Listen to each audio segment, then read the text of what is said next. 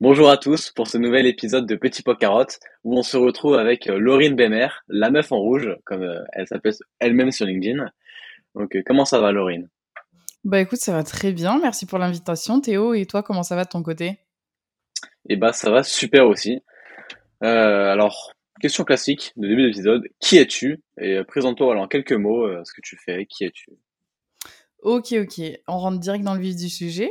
ok. Exactement. Euh, alors moi, je m'appelle euh, Laurine, comme il vient de le dire, et euh, je suis copywriter et ghostwriter. Alors très rapidement, copywriter, c'est le fait d'écrire par exemple des pages de vente ou des emails de vente et de convertir les prospects en clients, donc à l'écrit.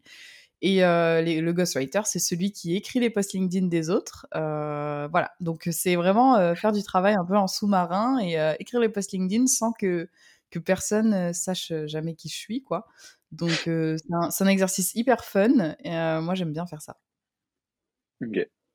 D'où viens-tu et quelles études ou parcours scolaire, ou parcours scolaire as-tu suivi?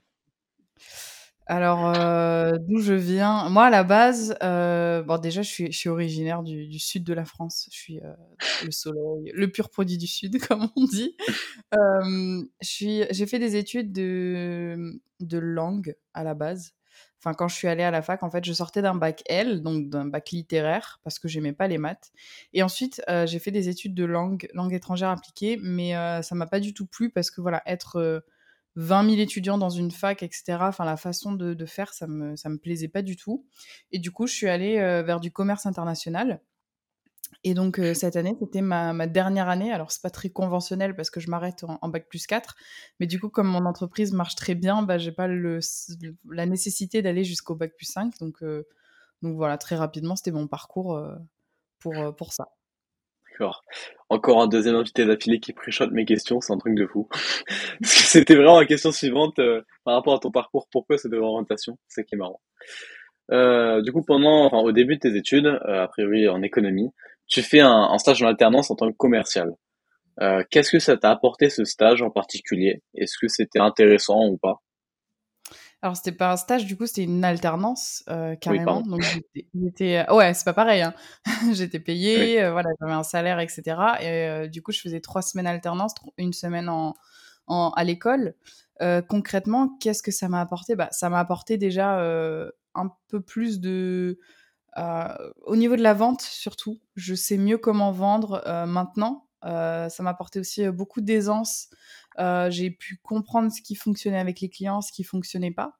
Et c'était bien parce que du coup, j'ai pu le reprendre pour après, moi, mon business model et comment j'allais euh, agencer mon, ma boîte. Mais euh, concrètement, moi, ce que j'ai vraiment aimé, c'est bah, le fait d'apprendre à vendre, à vendre un produit et à se vendre.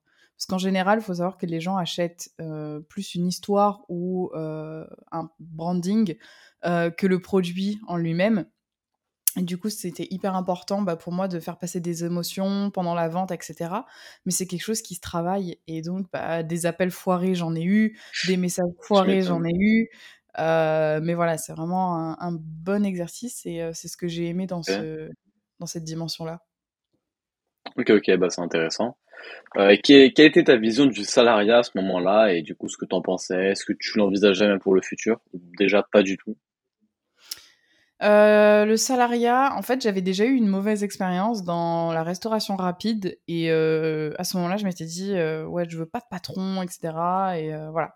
Donc c'était c'était un petit peu, heu, sur un coup de tête, mais j'étais à la fac à ce moment-là, donc j'avais, à peine dix-huit, dix-neuf ans, donc bon, c'était, c'était encore assez tôt. Mais voilà, je me disais: «Purée, je veux pas de patron, en fait. Quand, quand je grandis, quand je sais où je vais, je veux pas de patron» et puis au final, ça s'est un petit peu estompé, cette vision-là et je me suis dit, si je me sens bien dans une entreprise en tant que salarié, tu vois, c'est OK. Genre, je, je m'en fous de, de, de gagner des mille et des cents. L'essentiel, c'est que je me sente euh, bah, bien avec moi-même et bien avec, euh, avec tout ce qui m'entoure.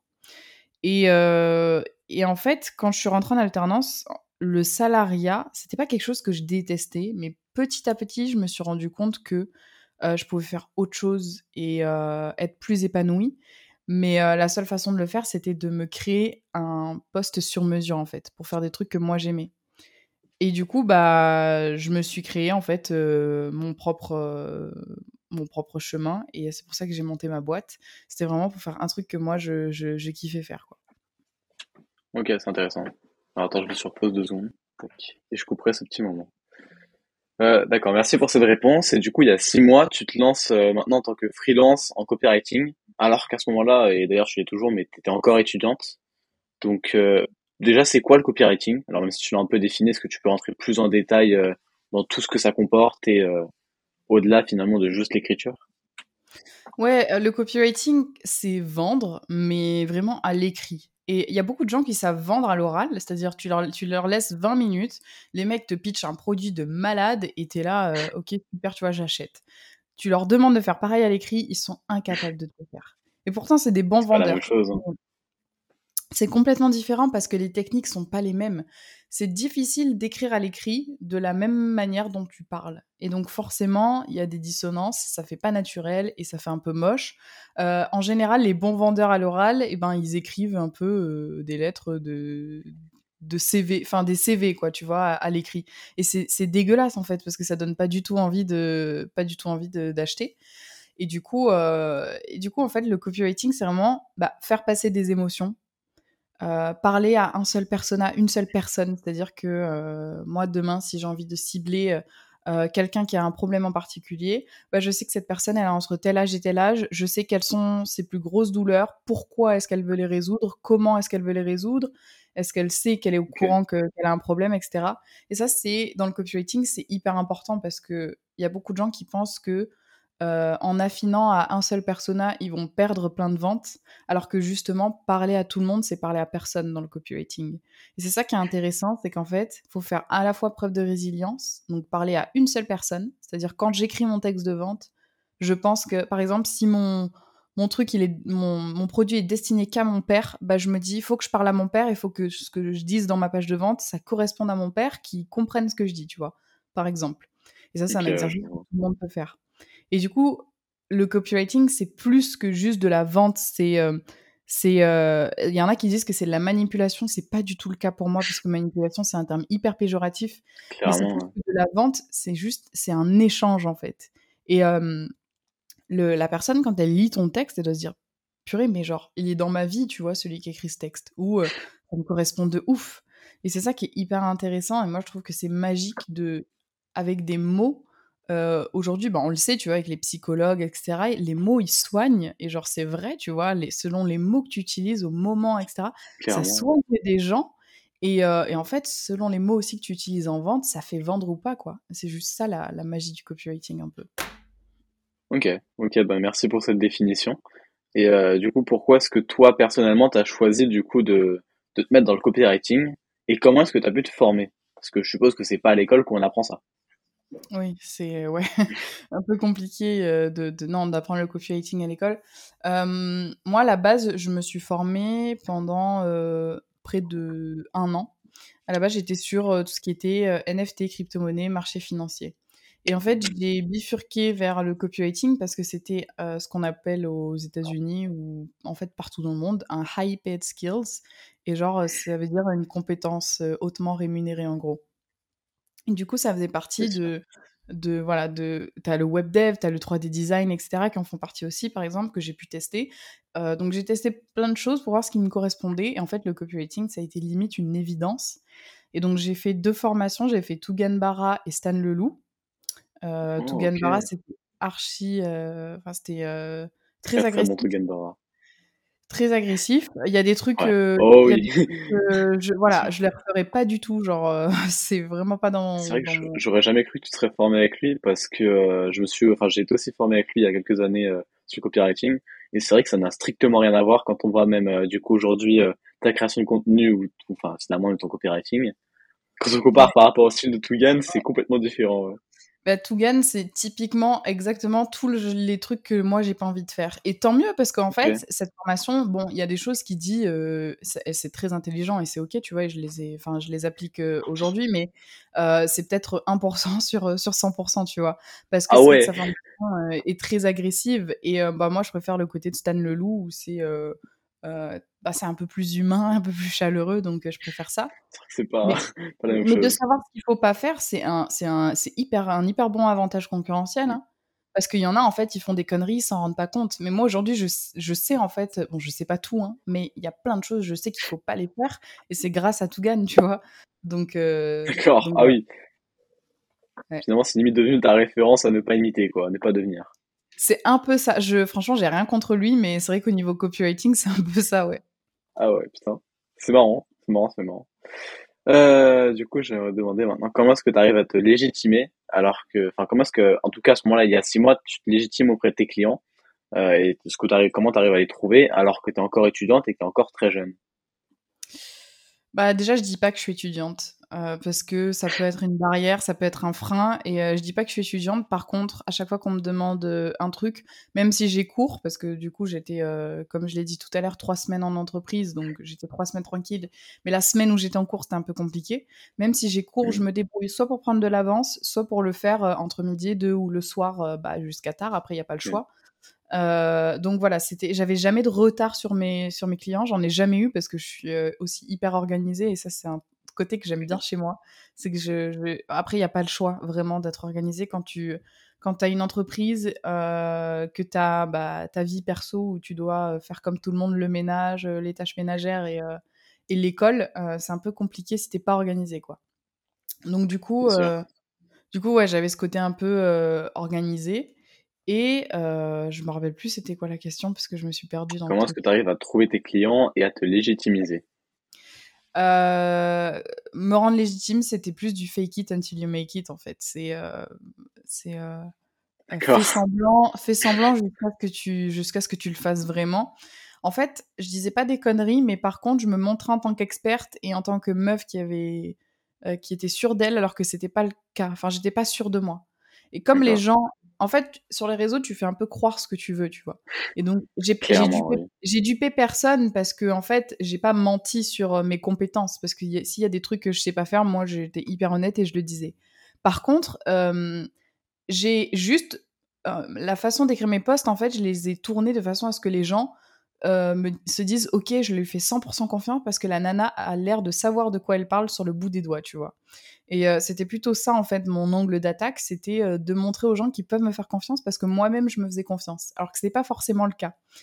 Et, et du coup, ça m'a rapporté des clients hyper rapidement et les... enfin, ça s'est super bien passé. J'ai jamais eu de, de problème, etc. Donc, ça s'est bien passé. Et du coup, forcément, ça m'a donné aussi confiance en moi petit à petit.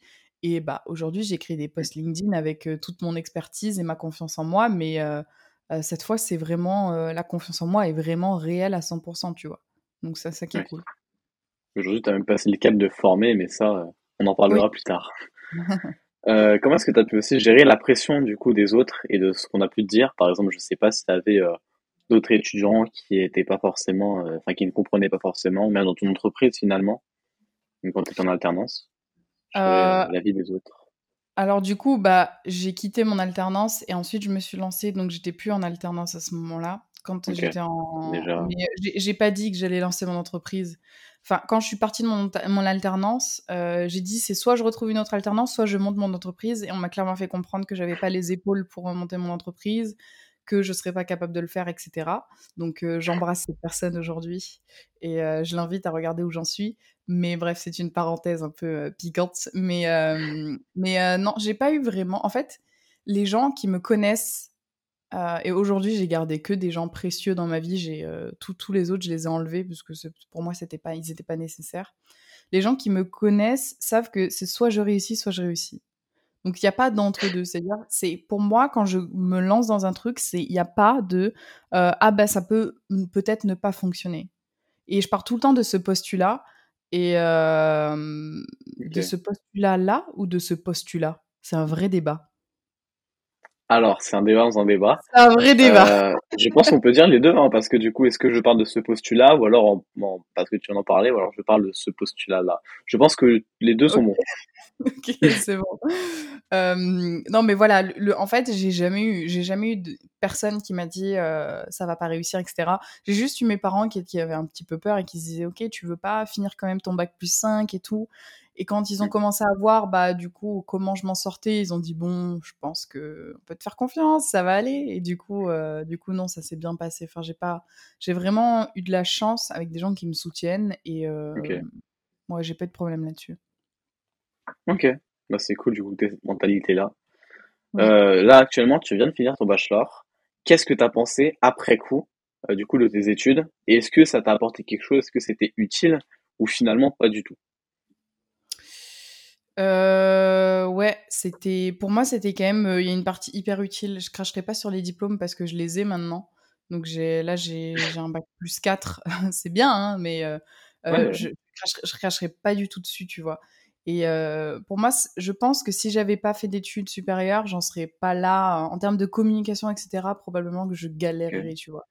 Alors que ces études en commerce international, j'ai fait de la, stratégie digitale, j'ai fait beaucoup de, de langues aussi. Enfin, c'est bête, mais pouvoir faire de la veille en anglais et en français, c'est un vrai, une vraie différenciation aujourd'hui. Et non, ça m'a beaucoup servi. Ça m'a beaucoup servi pour manier les réseaux, etc. Franchement, moi, je suis, je suis contente d'avoir fait des études. Bah, aujourd'hui, mon parcours, il s'arrête parce que c'est comme ça. Enfin, je vois pas l'intérêt de voilà, arrêter mon entreprise pour reprendre des études, pour retourner en alternance, si mon, activité fonctionne bien. Mais non, non, je crache pas du tout sur mes diplômes. Je trouve que ils ont été, au contraire, ça m'a bien aidé, vraiment. Ok. Et bah, si tu revenais justement 4 ans en arrière, est-ce que tu ferais la même chose ou tu changerais euh, certaines, euh, certaines, certains choix? Alors, 4 ans en arrière, je venais de euh, commencer, commencer tes études. Je pense ah, que... avant, avant tes études, qu'est-ce que tu fais? Est-ce que tu refais les mêmes choses? Alors déjà, je vais pas à la fac, je vais direct en commerce international, comme ça, ça m'évite de perdre un an de ma vie. Euh, si je pouvais faire la... autre chose, en fait, je, je commencerais plus tôt dans l'entrepreneuriat. Bon, après, voilà, j'ai commencé à 22 ans, hein, c'est pas non plus, euh, j'ai pas commencé super tard. Hein. Aujourd'hui, j'en ai 23, ça va. Ça va. Il y a pire quand même. Mais, euh, mais je commencerai plus tôt.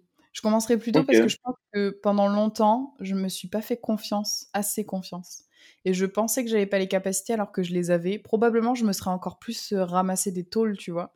Mais je pense que j'aurais commencé plus tôt c'est peut-être un regret que j'ai, euh, parce que j'ai l'impression, tu vois, à l'heure actuelle, que, que, je suis en retard sur plein de trucs, alors que bah, je suis en avance sur les gens ouais, qui ça va, franchement. dans un an, euh, deux ans. Euh.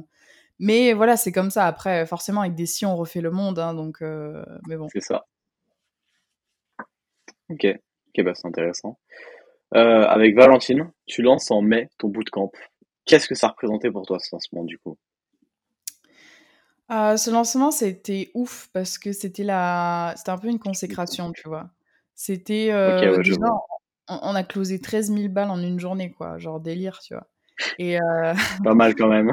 délire, ouais, de ouf. On a charbonné, mais c'était incroyable. Déjà, première chose, pourquoi la consécration? Parce que c'était avec Valentine et Valentine, pour moi, bah, c'était une grosse créatrice de contenu, tu vois?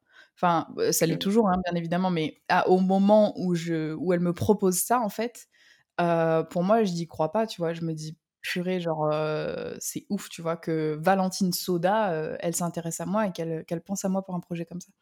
Donc, je me dis, c'est c'est assez ouf. Donc, déjà, il y a ça, premièrement. Et ensuite, il y a le fait que je passe de l'autre côté de la barrière et je passe en formatrice et puis en formée, tu vois. Et ça, c'est assez incroyable. Et je me suis découvert une passion là-dedans parce que je trouve que partager, enseigner, donner tout ce que je sais aux gens, il n'y a rien de, plus beau. Et, j'adore faire ça, j'adore ça. Et du coup, ouais, c'est quelque chose que, qui m'a vraiment plu, qui m'a pris au trip. Et, j'ai adoré faire ce lancement. Et s'il pouvait y en avoir des comme ça tous les mois, ce serait trop, trop bien, tu vois. Mais, ouais. mais ouais, franchement, j'ai kiffé. Et pour moi, c'était, c'était une autre une autre étape dans ma vie de freelance, tu vois.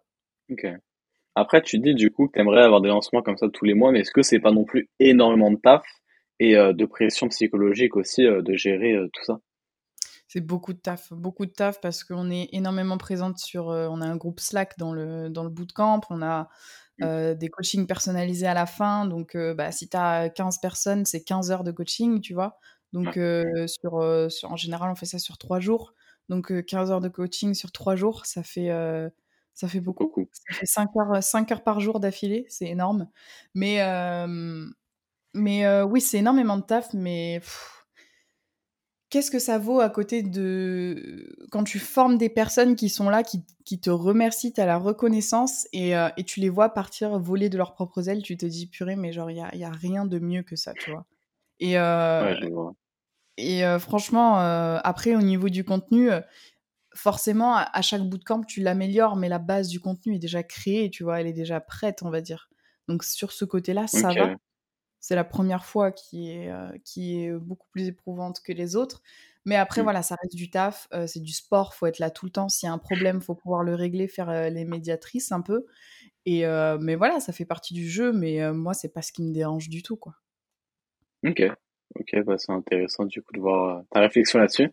Pourquoi faire un bootcamp, en fait, à la base? Un bootcamp, c'est mieux qu'une formation parce que ça te permet d'être suivi par euh, des professionnels qui sont déjà passés par, euh, par euh, dont quoi tu es passé? Je sais pas si cette phrase est française, mais tu peux la garder au montage pour que les gens voient que je suis pas si intelligente que ça. c'est de l'impro, hein, elle est pas préparée. Pour que les gens voient ce par quoi je suis Bref, en gros. Tu vas y arriver. ouais, je vais y arriver, c'est pas grave. En gros, les, les gens peuvent s'identifier à toi. Et euh, ce qui est bien avec un bootcamp, c'est que tu es suivi sur plusieurs semaines. En l'occurrence, nous, c'était quatre semaines. Donc, tous les mardis, il y avait un live, il y avait une ressource qui était drop et euh, il y avait euh, des exercices aussi. Donc, ce qui est bien, c'est que dans un bootcamp, tu es accompagné, tu as cette notion de communauté. Et c'est ce que tu retrouves pas dans les formations en ligne, du coup. Donc après, il faut du contenu pour tout le monde. Hein. Il y en a qui préfèrent consommer des formations en ligne. Je, par exemple, je, suis le type de personne qui préfère euh, bosser de son côté et avancer à, la vitesse qu'elle veut, plutôt que d'avoir un bootcamp. Mais euh, c'est ok aussi pour moi de faire des bootcamps, tu vois, par exemple. Donc ça dépend vraiment des gens, mais c'est un format qui, plaît parce que les gens ont besoin en ce moment, enfin surtout, euh, surtout depuis, on va dire, le Covid, d'être pris par la main et c'est aussi, bah, ça, ça fait partie du service qu'on offre. C'est-à-dire, euh, on est, on est obligé d'être là avec les gens, euh, les, euh, les, motiver, prendre en compte tout ce qu'ils ont à dire, tu vois. Et, et c'est ça qui est fou dans un bootcamp. Donc, moi, j'aime beaucoup le format, en tout cas, enseigner, j'adore. Ok, ok, ok. Et du coup, qu'est-ce que ça t'a apporté à toi, en fait, de faire un bootcamp? Ça m'a donné grave confiance en moi. En vrai, euh, je pense que faire un bootcamp, c'est, c'est, bah déjà tu passes encore une fois, euh, comme je t'ai dit, tu, pour moi j'ai passé une étape dans ma vie de freelance et du coup, euh, et du coup ça m'a donné énormément confiance en moi. J'ai, j'ai pu me rendre compte qu'il y avait des gens qui, qui me voyaient vraiment comme pas comme pas comme une star du tout. Hein, c'est pas ça que je suis en train de dire, mais, mais comme comme quelqu'un qui a plus de savoir qu'eux et comme quelqu'un qui peut les aider, tu vois. Et c'est juste ça, cette petite reconnaissance-là, de se dire, il y a des gens qui ont le double de mon âge et qui sont prêts à se faire coacher par moi parce que j'ai le savoir qu'ils n'ont pas et qui vont acquérir grâce au bootcamp, hein, parce que forcément c'est le but. Nous, on, dit tout ce qu'on a à dire, on, on, cache rien. Mais euh, juste, tu vois, ce, mini truc-là de se dire, ok, la reconnaissance et, euh, et de se sentir vraiment utile en fait pour les autres et les aider à avancer. Ça, pour moi, ça a été le plus important dans ce bootcamp. Est-ce que si tu lances pas trop de bootcamp, tu vas pas finir par prendre la grosse tête? Question comme ça, hein, vu qu'a priori, du coup, il y a des remerciements de toute part. Euh, alors, lancer trop de bootcamp, stratégie, stratégiquement, pardon, commercialement parlant, ce serait pas du tout une bonne oh. idée. Euh, pourquoi? Parce qu'on joue pas sur la rareté, on joue pas sur. Euh, évidemment, hein, ça reste, ça reste du business. Le but, c'est de ne pas vendre des formations bullshit. Tu vois, ça, ça reste vraiment le truc. Et surtout, euh, au-delà de ça, au-delà du business, c'est le fait qu'on peut se lasser en fait. Bah, plus tu lances de bootcamp, plus tu fais hein. toujours les mêmes choses. Et si tu fais toujours les mêmes choses, c'est chiant quoi. Au bout d'un moment, moi, j'ai pas, j'ai pas créé mon taf sur mesure pour faire la même chose tous les jours quoi.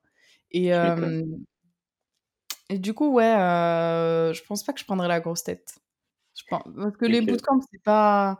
En vrai, ça ramène de, ça rapporte de l'argent. Si tu par... si on, si on peut, on veut parler euh, niveau argent, ça rapporte de l'argent, mais c'est pas ce qui ramène le plus d'argent, hein, les bootcamps. Hein. Honnêtement, je ah. me moquais de toi, t'inquiète pas, c'était juste par rapport. Euh, non, mais ça peut intéresser des gens de ouf, donc je réponds, non, non, y a pas de souci.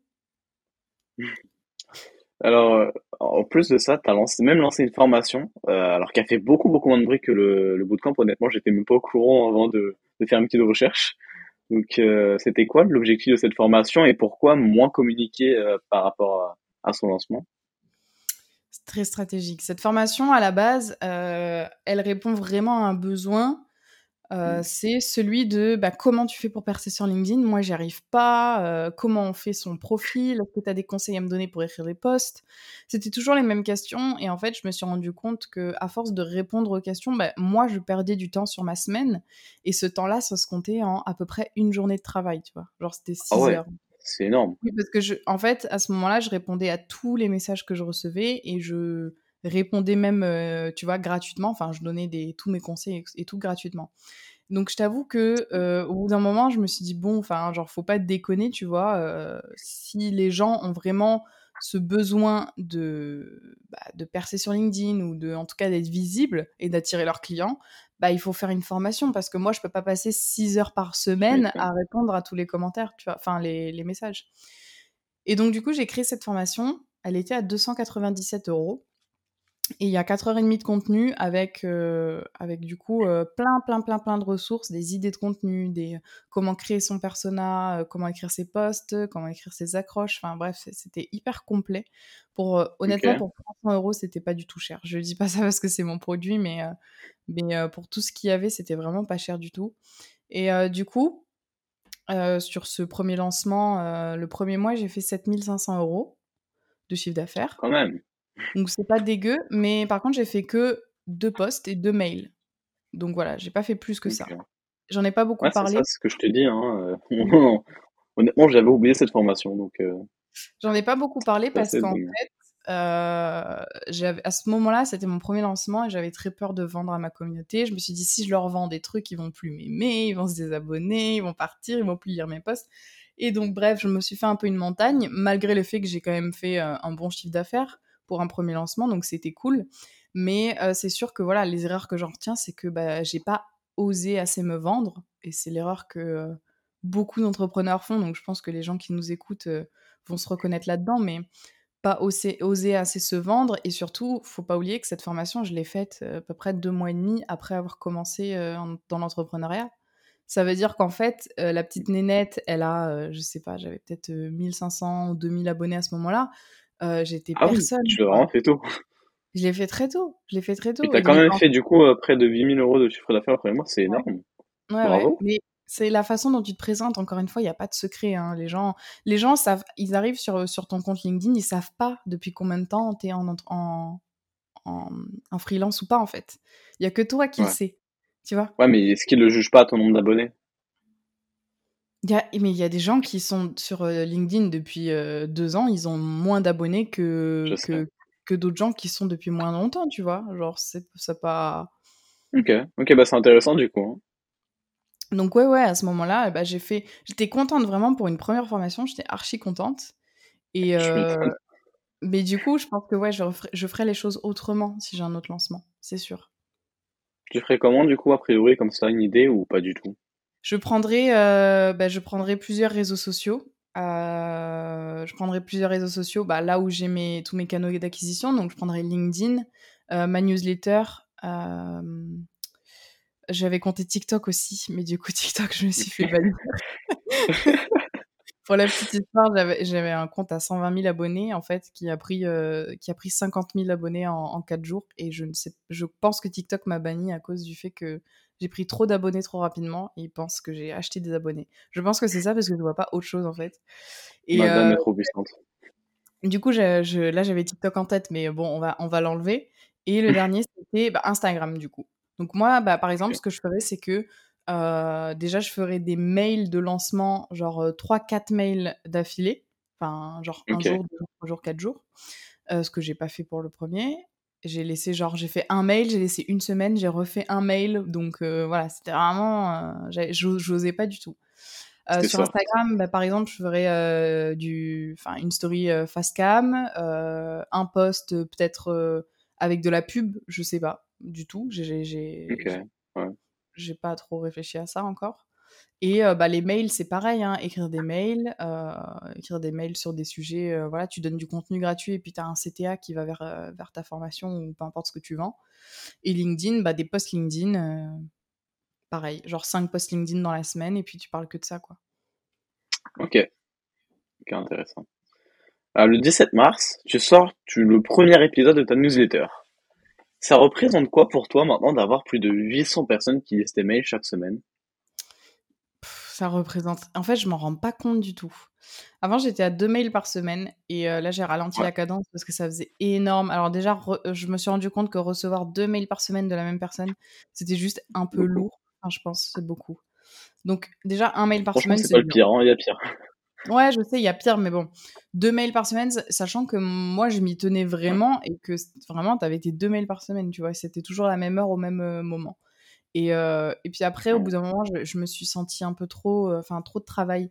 C'était énorme de faire, c'est énorme de faire des, des, mails de qualité deux par semaine, c'est trop compliqué quoi.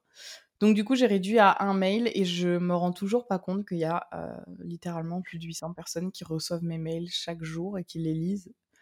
J'imagine. C'est assez. 800 personnes devant toi en train de lire un papier genre que tu leur distribues au fur et à mesure. Sachant que ces gens-là, en fait, c'est 100% du, du enfin, c'est des gens qualifiés déjà, mais c'est 100% des gens qui sont venus de leur plein gré. C'est-à-dire que moi, j'ai jamais fait de lead magnet. Non, mais c'est vrai, parce que tu, quand tu fais des lead magnets, ça attire forcément à mettre ton adresse mail. Donc moi, j'ai pas fait de lead magnet. Donc ces gens-là, j'ai juste dit dans mes posts, bah voilà, si tu veux retrouver euh, euh, mes conseils dans ma newsletter, tu peux t'abonner à ma newsletter, tu vois. Et c'était purement ça, genre mon mon CTA pour s'abonner. Mais c'était pas genre, euh, ah bah si tu, si tu me donnes ton adresse mail, je te donne un book de 50 pages dans lequel je te donne ma technique pour euh, faire ça, ça, ça. Forcément, là, tu t'obtiens plus d'abonnés plus rapidement. Moi, c'était pas euh, le. Enfin, c'était pas. Je voulais pas faire ça. Mais ouais, je, je, m'en rends pas compte encore que j'ai autant de gens. Ah, le, le, le, de, plein gré m'a fait rire quand même, j'imagine quelqu'un euh, qui vient de voir chez toi qui te force, abonne-toi. tu n'as pas le choix. Mets ton adresse mail, dépêche-toi. c'est ça. Euh, tu lances même ta chaîne YouTube d'ailleurs il y a trois semaines. Jusqu'à ce moment-là, pourquoi? Enfin, t'avais pas assez de médias. C'est entre euh, LinkedIn, la newsletter, Instagram, TikTok. Non, t'avais besoin de rajouter YouTube du coup. Je, je crois que j'ai un problème parce que en fait, j'arrive pas à. Dès que je suis habituée à un réseau, à quelque chose et que je le maîtrise, j'ai besoin d'aller voir autre chose en plus. Sauf que, bah, en fait, euh, tes clients, plus tous tes réseaux, plus machin, ça, ça fait beaucoup trop. Juste Donc, question comme ça, tu euh mets combien de temps à maîtriser un réseau Qu'on prenne hein, tous en cool c'est. Franchement, non, mais je vais pas faire la star, mais tu vois, tu passes bien trois mois tous les jours sur un réseau, tu le maîtrises par cœur, même deux mois. Hein. Mais c'est pas que moi, je pense. Hein. Non, non, non, pour de vrai, attends. Tu, attends. En, publiant tous les jours sur les réseaux. Après, si tu publies, mais que tu regardes pas tes scores, que tu fais pas d'introspection, que tu regardes pas ce qui marche, ce qui marche pas, et que tu mets pas ton ego de côté en mode j'essaie de voir ce qui me fonctionne et ce qui fonctionne pas pour euh, améliorer mon contenu, euh, c'est juste que tu sais pas euh, comment utiliser bien les réseaux et bien vouloir les maîtriser, tu vois. Par contre, si tu fais ça, genre vraiment, tu le master en, en deux mois, c'est plié. Je pense que ça dépend quand même. Je pense que du coup, euh, vu que tu devais déjà avoir de l'expérience et puis euh, en bouffer, euh, parce que je te promets que deux mois, c'est parfois peu pour pas mal de gens. Ah ouais? Ouais. bah, tu vois, moi par exemple, ça fait trois mois que je publie tous les jours. alors, faut que je me... justement, j'ai pris un peu de recul récemment, on s'est rendu compte qu'il fallait que je travaille certaines choses, mais je suis peut-être à 20% de la maîtrise de LinkedIn. Alors, peut-être un peu plus, allez, peut-être 30-40%. Mais j'ai encore tellement de progrès à faire partout alors que putain, pourtant je passe euh, une à deux heures par jour euh, sur le réseau euh, chaque jour. Fallait que tu prennes ma formation, hein. T'aurais été plus rapide. Hein. Elle l'a déplacé. non, mais ouais, pourquoi j'ai ajouté YouTube? Ben, En fait, tout simplement parce que c'est là où mes concurrents sont pas. Alors, en copywriting, on parle, on parle pas vraiment de concurrents parce qu'en soi, as, franchement, hein, tu as un ou deux clients récurrents, trois maximum. Euh, c'est bon, t'es blindé pour l'année et euh, t'es blindé de travail, quoi. Enfin, genre, il y a pas de, donc il y a pas vraiment de concurrence. Maintenant, euh, on appelle ça des concurrents tout simplement parce que ceux qui sont dans la même niche que toi et dans le même taf, bah forcément, c'est des gens qui peuvent potentiellement te passer devant pour d'autres clients. Bon, on n'est pas du tout dans un rapport de force, ça je m'en fous complet. C'est juste qu'en fait, c'est là où les gens sont pas. Et euh, si le métier de copywriter vient à exploser dans les, dans les 2, 3, 4, 5 années qui suivent, bah moi, je, je serai déjà sur YouTube et euh, j'aurai de la preuve sociale, tu vois. C'est pas, pas tant pour les abonnés, je m'en fous, c'est juste pour la preuve sociale. Et TikTok, c'était pareil. Hein. je comprends. Bah, surtout au niveau de la niche, du coup, en termes de concurrents, au-delà de concurrents, tu es limite partenaire avec eux, puisque si tu en as un qui monte ses prix, vu que si tu es au même niveau que lui, finalement, bah, tu vas naturellement avoir la possibilité de monter tes prix, ou au moins euh, devenir plus accessible. Ah, regarde, euh, Valentine, euh, Valentine, je travaille avec elle, mais on peut dire que c'est ma concurrente. Nina Ramen, je travaille avec elle, mais on peut dire que c'est ma concurrente. Elle a fait un post là-dessus d'ailleurs qui était hyper intéressant. Mais juste bah, elle a fait un post où elle a, où elle a, où elle a mentionné Jasmine, Valentine et moi, et elle a dit voilà, genre aujourd'hui mes concurrentes c'est pas mes ennemis en fait. Et la preuve, je travaille mmh. avec elles, tu vois. Et donc en fait c'est, c'est juste le fait de en fait se placer sur un réseau où les gens ne sont pas pour avoir un avantage concurrentiel. Mais c'est pas pour genre euh, flinguer la concurrence et démonter tout le monde tu vois. Ça part pas de ce de ce principe péjoratif là tu vois. C'est s'élever plus haut pour les attirer plutôt que les descendre pour être euh, placé au-dessus ouais de ouf. Mettre en avant le, le, métier de copywriter en France par les femmes aussi parce que bah, les, les femmes, déjà dans, l'entrepreneuriat, c'est un peu compliqué. En tant que copywriter, déjà, copywriting en France, euh, je sais pas toi, mais euh, moi, je, je connais personne qui, euh, qui, qui est pas dans le marketing digital qui connaît le copywriting, c'est-à-dire vraiment personne. Tu parles à n'importe qui dans la rue, tu parles à n'importe qui dans la rue, tu lui dis je suis copywriter, les gens te disent il «Hmm, va falloir que tu m'expliques parce que. Ou alors ils pensent. J'avoue, là-dessus, je suis biaisé. Mais les gens pensent que c'est copyright. Tu sais, genre quand tu poses des posts de des trucs et tout. Donc, faut oh, expliquer, non, c'est W-R-I-T-E comme euh, écrire en anglais. Enfin, bref, c'est trop la merde à chaque fois d'expliquer. Mais euh, voilà. Bah, j'aurais pas cru, tu vois. Mettre en avant le métier de copywriter et, euh, et la femme dans le copywriting aussi, tu vois. Ok, bah, c'est intéressant. Bah, assez parlé de ton parcours, parlons de toi, même si c'est un peu la même chose. Pose pas de questions. C'est voilà, chute. déjà, la meuf en rouge, ça vient d'où cette appellation? Euh, Alors que d'ailleurs tu portes du rouge actuellement, hein, c'est. Oui. euh, bah alors pour la petite anecdote, sur ma photo de profil, j'ai un haut rouge et c'était la mmh. seule photo quand je me suis inscrite euh, vraiment sur LinkedIn que je trouvais bien et assez professionnelle sans, sans que je sois dégueulasse dessus. Donc du coup, bah en fait, j'ai mis cette photo et je me suis dit ok, je vois plein de gens qui font des ronds juste derrière et tout avec de la couleur qu'est-ce que moi je vais pouvoir faire? Et bah je pour pas faire dissonance avec mon haut en fait j'ai juste mis un rond rouge quoi. Enfin ça part de là à la base c'est très très nul. Et, et, du coup bah à côté j'ai commencé à tu sais dans le tu peux te donner un petit surnom bah, j'ai mis la meuf en rouge. Et les gens très très très très vite au bout de 2-3 semaines de freelance ils ont commencé à m'associer à ça. Et, bah. après, c'est allé super vite. Et maintenant bah, je me suis approprié une couleur pour mon branding quoi la meuf est C'est quand même pas mal, c'est assez puissant quand même. Hein. C'est puissant, mais zéro original. Vraiment, je suis pas allé chercher loin. Ouais, ouais, mais au moins le rouge, comme t'en as un peu partout, c'est en termes de, enfin, c'est en termes de branding, c'est incroyable. C'est vrai que les gens, à chaque fois qu'ils voient un, rond rouge, du coup, alors c'est vrai qu'il y en a pas beaucoup sur, euh, sur LinkedIn, pas, pas énormément mm. de ronds rouges, mais à chaque fois qu'ils voient un rond rouge, ils me disent putain, mais on l'associe à toi direct, quoi. Donc. Euh, c'est que t'as bien réussi là-dessus. Ouais, lourd. Et pourquoi un ballon dans ton nom? Ça, c'est euh, question. Voilà. Pourquoi un ballon? C'était le seul emoji rouge qui, qui faisait pas pitié, en fait, sur, euh, sur les Oh, la discrimination des emojis rouges. Je, en fait, je me suis dit, le, le truc, c'est que si tu as un emoji qui te correspond, il faut que tu puisses le matérialiser.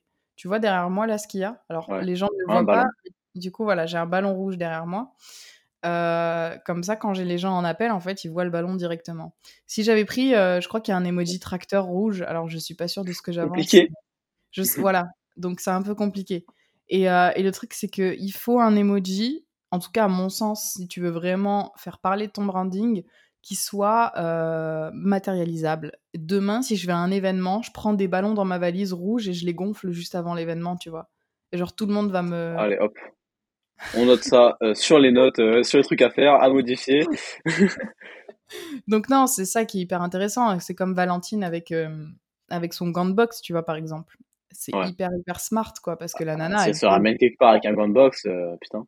Bah, elle le fait tout le temps. C'est un peu chiant parce que dans la valise, ça prend, plus de place que mes ballons. Tu m'étonnes. mais, euh, mais, mais les gants de boxe, déjà à la base, c'est un, symbole assez fort. En plus, quand ils sont roses, tu vois, c'est genre, c'est quand même, euh, c'est une couleur qu'on n'a pas l'habitude de voir sur des gants de boxe. C'est trop bien choisi. Tu m'étonnes. Ouais, ok. Ok, ok. C'est marrant, du coup, on aura appris. Vous savez maintenant, mettez un truc matérialisable a priori, un tracteur, c'est compliqué, à part si a priori, un tracteur, c'est compliqué. A priori. un peu, casse-gueule, ouais.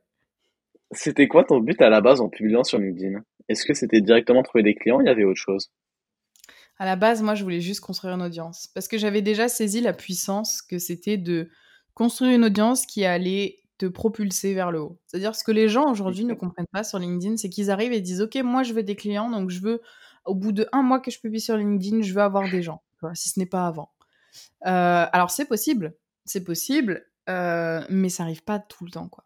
Et dans la majorité des cas, en fait, les gens sont hyper déçus parce qu'ils se disent ok, ce que je fais, ça sert à rien, je mets du cœur à l'ouvrage pour au final pas grand chose comme résultat.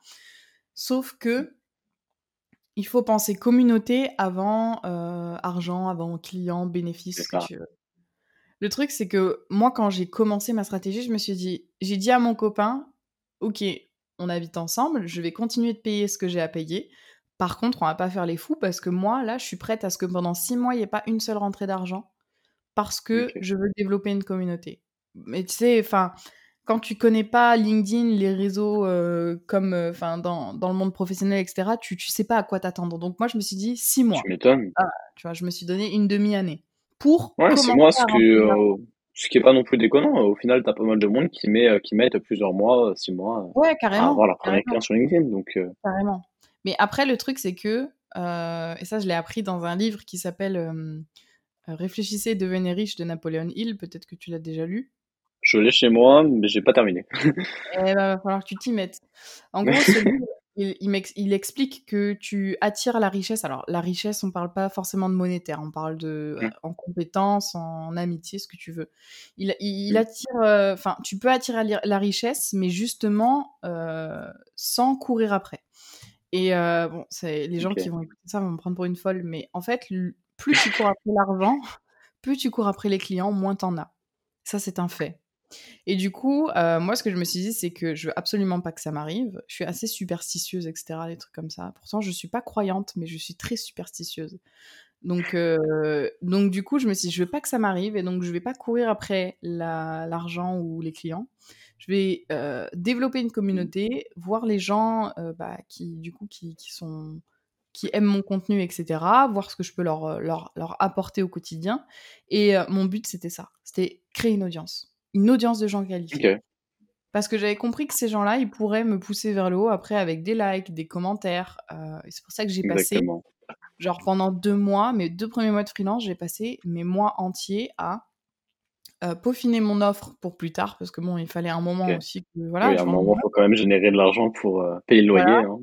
Et faire des posts LinkedIn et faire des visios et aller à la rencontre des gens. C'est-à-dire que je n'ai fait que ça pendant deux mois. Je me suis bouffé des 10 heures par semaine d'appels, ah euh, de euh, visio, euh, des une heure avec, avec des gens pour, bah, pour créer du lien en fait. Et ça a très très bien fonctionné. Et aujourd'hui, j'ai des, des, gens qui sont devenus des amis, tu vois, grâce à ça. Et c'est trop cool, quoi. Ok. Bah, tu vois, justement, par rapport à ça, je pense que ce serait bien de préciser, enfin, de repréciser par rapport à tout à l'heure, quand tu disais justement 2-3 mois, en 2-3 mois, tu maîtrises la plateforme. Je pense en 2-3 mois, tu maîtrises la plateforme si tu appliques du coup cette stratégie-là. Mm. Ah, voilà, est-ce que tu peux détailler, euh, c'était quoi la stratégie euh, par rapport à ça? D'appeler le plus de personnes possible, euh, en faire un résumé comme ça, applicable dès demain. Ok, bah en gros, concrètement, si tu veux appliquer ces stratégies à, ton, à ton business, le but c'est de faire des mm. posts qui correspondent à ton persona déjà, à qui tu t'adresses. Parce que les gens que tu vas cibler, ça va être des gens qui vont aimer ton contenu et qui vont probablement être ensuite des clients à toi. Donc si c'est pas des clients euh, pour une prestation, ce sera des clients pour par exemple une formation. Donc déjà, il faut vraiment savoir à qui tu t'adresses. Si demain tu t'adresses à des gens qui sont par exemple au chômage ou euh, qui sont euh, au RSA, bah, c'est des gens qui vont avoir forcément moins d'argent. Et donc s'ils ont moins d'argent, est-ce qu'ils sont capables demain, si ton but c'est d'être infopreneur et de vendre des formations, est-ce qu'ils sont capables de t'acheter une formation à 500 euros? Je suis pas sûre. Donc, il faut vraiment en amont que tu définisses déjà ton persona, c'est hyper important. Les personnes qui vont arriver sur ton profil, si c'est tous des salariés et que toi tu veux, euh, c'est bien d'avoir 30 000 euh, abonnés en, trois mois euh, et, de péter les scores, mais si les gens qui te lisent, c'est que des salariés, bah en fait, c'est pas ta cible, tu vois. C'est peut-être eux qui vont être actifs et te, et te pousser vers le haut, mais c'est pas ta cible. Donc, définir son persona, passer du temps à écrire ses posts, les relire, les re-relire, faire des flops. Si tu fais des flops, c'est pas grave. Tu fais ton introspection. Pourquoi ça a pas marché? Pourquoi ça, ça a marché? Euh, Voilà, c'est, ça fait partie de la vie euh, de, de chacun, de tous les entrepreneurs qui sont sur LinkedIn. Et surtout, développer ta communauté, donc répondre aux commentaires, répondre aux messages privés, euh, passer des appels, aller voir les gens en vrai, c'est hyper important. Ça prend du temps, ça ramène pas d'argent. Mais crois-moi qu'après, bah, t'es tranquille en fait dans ton business, quoi parce que tout coule de source. Demain, tu sors un produit, les gens, ils te connaissent, ils ont confiance en toi, ils l'achètent sans discuter. Et c'est aussi ça, le, tu vois, le, l'idée, quoi. Ok. Ok, bah c'est merci du coup pour euh, ce résumé, super intéressant. Avec plaisir. Euh, récemment d'ailleurs, euh, par rapport à LinkedIn, récemment tu t'es ouverte, d'ailleurs je ne sais pas vu si tu as fait sur les autres plateformes, mais récemment tu t'es ouverte pour parler de moments plus sombres, notamment alors tu l'as vite fait évoquer en début d'émission, mais euh, ton aventure avec le Subway, euh, déjà, est-ce que tu peux raconter très rapidement euh, l'histoire, qu'on puisse en parler? Ouais, c'est quand bah, du coup j'étais à la fac. À côté, j'avais un boulot aussi pour, pour subvenir à mes besoins, etc. Et, travailler, quoi, tout simplement. Et en fait, j'avais une manager qui avait à ce moment-là deux ans de plus que moi, donc elle n'était pas bien plus vieille que moi. Et bah, toutes les nouvelles en fait qui arrivaient dans le restaurant, c'était gros lynchage de ouf. Et, euh, moi, je faisais partie de, bah, de, coup, de ces gens-là, puisque je venais d'arriver. Et un jour, en fait, ça faisait peut-être deux, deux, semaines ou trois semaines que j'étais là, je ne sais plus. Et, euh, et euh, elles étaient, donc on était trois dans le restaurant, et les deux, euh, la manager et sa meilleure amie étaient dehors en train de fumer une clope. Et la manager rentre et elle me dit, bon, bah, dépêche-toi parce que t'es un peu longue là, tu vois. Et, et moi, j'avais cinq trucs à préparer pour une seule cliente parce qu'elle prenait à bouffer pour toute sa famille. Et bah, j'étais un peu dépassée, tu vois. Et je lui ai dit, est-ce que tu peux venir m'aider Tu m'étonnes, c'est compliqué. Ouais, bah oui, ça, ça, faisait pas longtemps en plus. Donc elle a pas voulu, elle a pas voulu m'aider. Elle est ressortie pour aller fumer notre clope. Et euh, en fait, la cliente m'a regardée, mais genre, enfin, c'est dans ses yeux. Je me suis dit, si elle a des revolvers, elle va la tuer, tu vois, genre. Et euh, elle est, la cliente est sortie, elle a tapé un scandale en mode, mais genre comment tu lui parles quoi? Genre t'es une grosse pisseuse mmh. tu vois genre t'es une merde et c'est tout quoi et du coup bah après je me suis fait engueuler par la manager parce qu'elle m'a dit voilà mais ouais c'est dans le monde du travail c'est un peu on, en rigole aujourd'hui mais c'est du harcèlement en fait mais c'est du harcèlement banalisé parce qu'aujourd'hui il y a des gens qui vivent ça tous les jours et qui et qui n'ont pas le choix en fait parce qu'ils n'ont pas d'autres portes de sortie et c'est trop triste en fait de enfin voilà pour l'avoir vécu je sais que c'est pas c'est pas fun quoi tu m'étonnes. que c'est pas le plus fun. Bah, mm. merci du coup d'avoir partagé ça. Euh, qu'est-ce que ça t'a appris au final, euh, après coup, cette expérience-là, que ce soit sur toi-même ou sur les autres euh, dans la vie? Bah, Justement, que je voulais pas de patron. Parce qu'en fait, je suis allée voir les patrons et moi, je suis pas quelqu'un qui a sa langue dans sa poche et quand il y a quelque chose, je, je supporte pas l'injustice. Ça, c'est quelque chose que je déteste. Je n'aime pas du tout l'injustice. Et, euh, et, donc, je suis allée les voir et je leur ai dit, bah, je, je sais pas si c'est moi le vilain petit canard ou si c'est votre manager qui, qui, a un pet au crâne, mais genre, il y a quelque chose qui va pas, il faut faire attention parce que c'est pas cool. Il s'est passé ça, ça, ça, ça, ça, et euh, bah, même la cliente était d'accord avec, euh, avec moi, quoi. Et en fait, les patrons n'ont pas réagi, tu vois. Genre, ils, ils ont ah dit, ok, ben, on verra, et puis, et puis c'est rien passé pour elle, en fait. C'est grave donc, quand même. Il n'y a même pas eu d'excuses de leur part, il n'y a même pas eu, il y a rien eu en fait. Est-ce que ça va? Est-ce que machin? Il n'y a rien eu du tout. Et donc je me suis dit, mais je préfère, euh, je préfère euh, ne pas travailler et euh, ne pas avoir de patron comme ça plutôt que de travailler, de gagner plus d'argent et, et d'être avec des, des espèces de, de, mecs comme ça, quoi. Enfin, genre, je trouve, enfin, c'était pas possible. Donc sur, ça m'a appris ça et ça m'a surtout appris que bah j'étais j'étais beaucoup beaucoup trop gentille avec les gens quoi. Parce que je, je pense qu'à ce moment-là, là elle me refait pareil, je, je pense que je, je, lui fonce dedans et elle se prend une rousse. Tu prends le tu prends le gant de Valentine. Ah bah c'est beau. même à main nue hein, c'est pas c'est pas un problème. même à main nue. Non mais franchement, je pense que voilà, j'étais trop jeune, je me suis laissé trop faire et aujourd'hui c'est ce que je fais pas et heureusement parce que dans le business bah il faut pas quoi. OK. Et c'était quoi le but euh, de partager finalement cette aventure et cette expérience euh, sur les réseaux sociaux? Heu, pour que les gens qui me suivent, ils en apprennent plus de moi et qu'ils se sentent beaucoup plus proches de moi. Aujourd'hui, sur les réseaux, on a une, on a énormément, énormément de de de contenu à consommer. On est dans la surconsommation, que ce soit contenu ou ou dans les magasins, hein, c'est pareil. Oui. Et en fait, je pense que c'est important à un moment, tu vois, d'arrêter le bullshit et de dire: «OK les gars, genre moi il s'est passé ça dans ma vie, c'était hyper douloureux, mais Mmh. genre aujourd'hui je vous en parle parce que je me livre à vous». Et et c'est beaucoup créer une audience, c'est faire passer des émotions, c'est du copywriting aussi. Et heu, ah Mmh. c'était pas du tout pour faire la misquine ou me plaindre, hein, tu vois? C'était vraiment en fait pour, partager cette expérience-là et dire, «Regardez les gars, moi j'ai vécu ça et aujourd'hui j'en Mmh. suis là». Donc le parcours, il est pas tracé pour tout le monde, mais il est possible pour tout le monde et c'est à la fois un message d'espoir, à la fois un message de prévention et à la fois un message de, bah, vous vous apprenez à me connaître, quoi. Mmh. OK. OK. Du coup, je suppose que c'était la même chose pour, le post sur ta vie de salarié dans un dans un job d'été, du coup, dans dans ce groupe, grand groupe de bricolage? Mmh. Ah oui, celui-là aussi. Heu, je sais peut-être que c'est que moi, hein, et qu'il m'est arrivé que des dingueries et que je sais pas, j'ai pas eu l'occasion d'en trop en Non, il y en a pas mal d'autres de de Ah ouais? de ce style.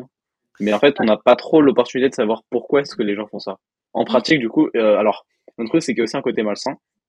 C'est que j'ai l'impression qu'en fait, c'est ce genre de post qui fonctionne le mieux parce que les gens veulent apporter du soutien et que c'est naturel, c'est humain.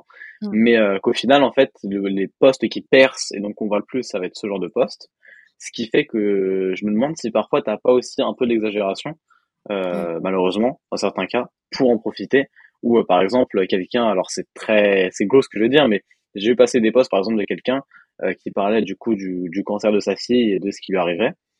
Heu, alors c'est sûrement ça c'est probablement vrai, c'est extrêmement triste pour cette personne et c'est extrêmement dommage et heu, faut bien sûr lui apporter son soutien. Mais je me demande si est-ce que c'est à 100 heu, bienveillant et en fait, quelle est la bienveillance dans le fait de partager Mmh. ça finalement? Est-ce que c'est pas plus une demande, une recherche, heu, de bienveillance vers soi-même, quoi? Bah, il y a plusieurs possibilités. C'est soit le buzz, heu, bon, je pense pas Ouais. que si c'est un papa avec sa fille, je pense Dans la pas majorité des cas, je pense pas, mais oui, oui. Soit c'est le buzz, soit c'est le le le besoin de soutien. Il y a des gens qui, heu, pas Mmh. pour étaler leur vie, mais il y a des gens qui ont qui se sentent tellement seuls dans leur tristesse qu'ils ont juste besoin Ouais, d'un petit, «Putain, mais tu vois, je suis avec toi de tout cœur» ou ou de juste de lire des mots gentils de gens qui connaissent pas cette personne ni d'Adam ni d'Ève, mais tu sais, des fois, tu es tellement, en fait, tellement désespéré, tu te dis: «C'est peut-être la dernière chose qui va apaiser un petit peu mon cœur pendant une demi heure que je vais lire les commentaires, heu, parce que je Ouais, traverse je vis un enfer depuis, heu, des mois avec ma petite, heu, qui qui, qui a un cancer, quoi». Donc tu vois, enfin, il y a plusieurs choses et en soi, on saura jamais le mot de la fin pour chacun de ces ça, oui, posts. voilà. Donc heu, je pense pas qu'on ait besoin de le savoir. Si ça nous touche, c'est écrit avec le cœur et que ça nous touche, bah, on commente et puis ça, voilà et puis si ça nous touche pas et ben, on passe notre chemin, il y a pas besoin de je ouais. pense, heu Ce qui me perturbe juste parfois, c'est justement l'utilisation de de techniques de copywriting, heu, dans ce genre de post. ah Tu bah, tu dis: c'est sûr, «C'est bizarre», ça mais heu, mais bon. Il y a 2 semaines justement, tu annonces sur LinkedIn ton craquage par rapport à tes clients. En as trop fait finalement, hem, tu en parlais, tu as envie de tout faire, de d'être partout, heu, Mmh. pour aider même tout le monde. Alors même si du coup tu as mis en place la formation, mais tu as encore tellement de choses à gérer. Heu, comment est-ce que ça s'est passé pour toi? Comment tu as pu te rendre compte même, de ce trop plein, de cette, heu, enfin de trop en fait? Je pense que le trop plein venait de je faisais je faisais moins les choses que je kiffais le plus faire. C'est-à-dire, j'adore faire du ghostwriting, mais ce que j'adore encore plus que le ghostwriting, c'est créer du contenu et ça, je le faisais Ouais, moins, tu vois?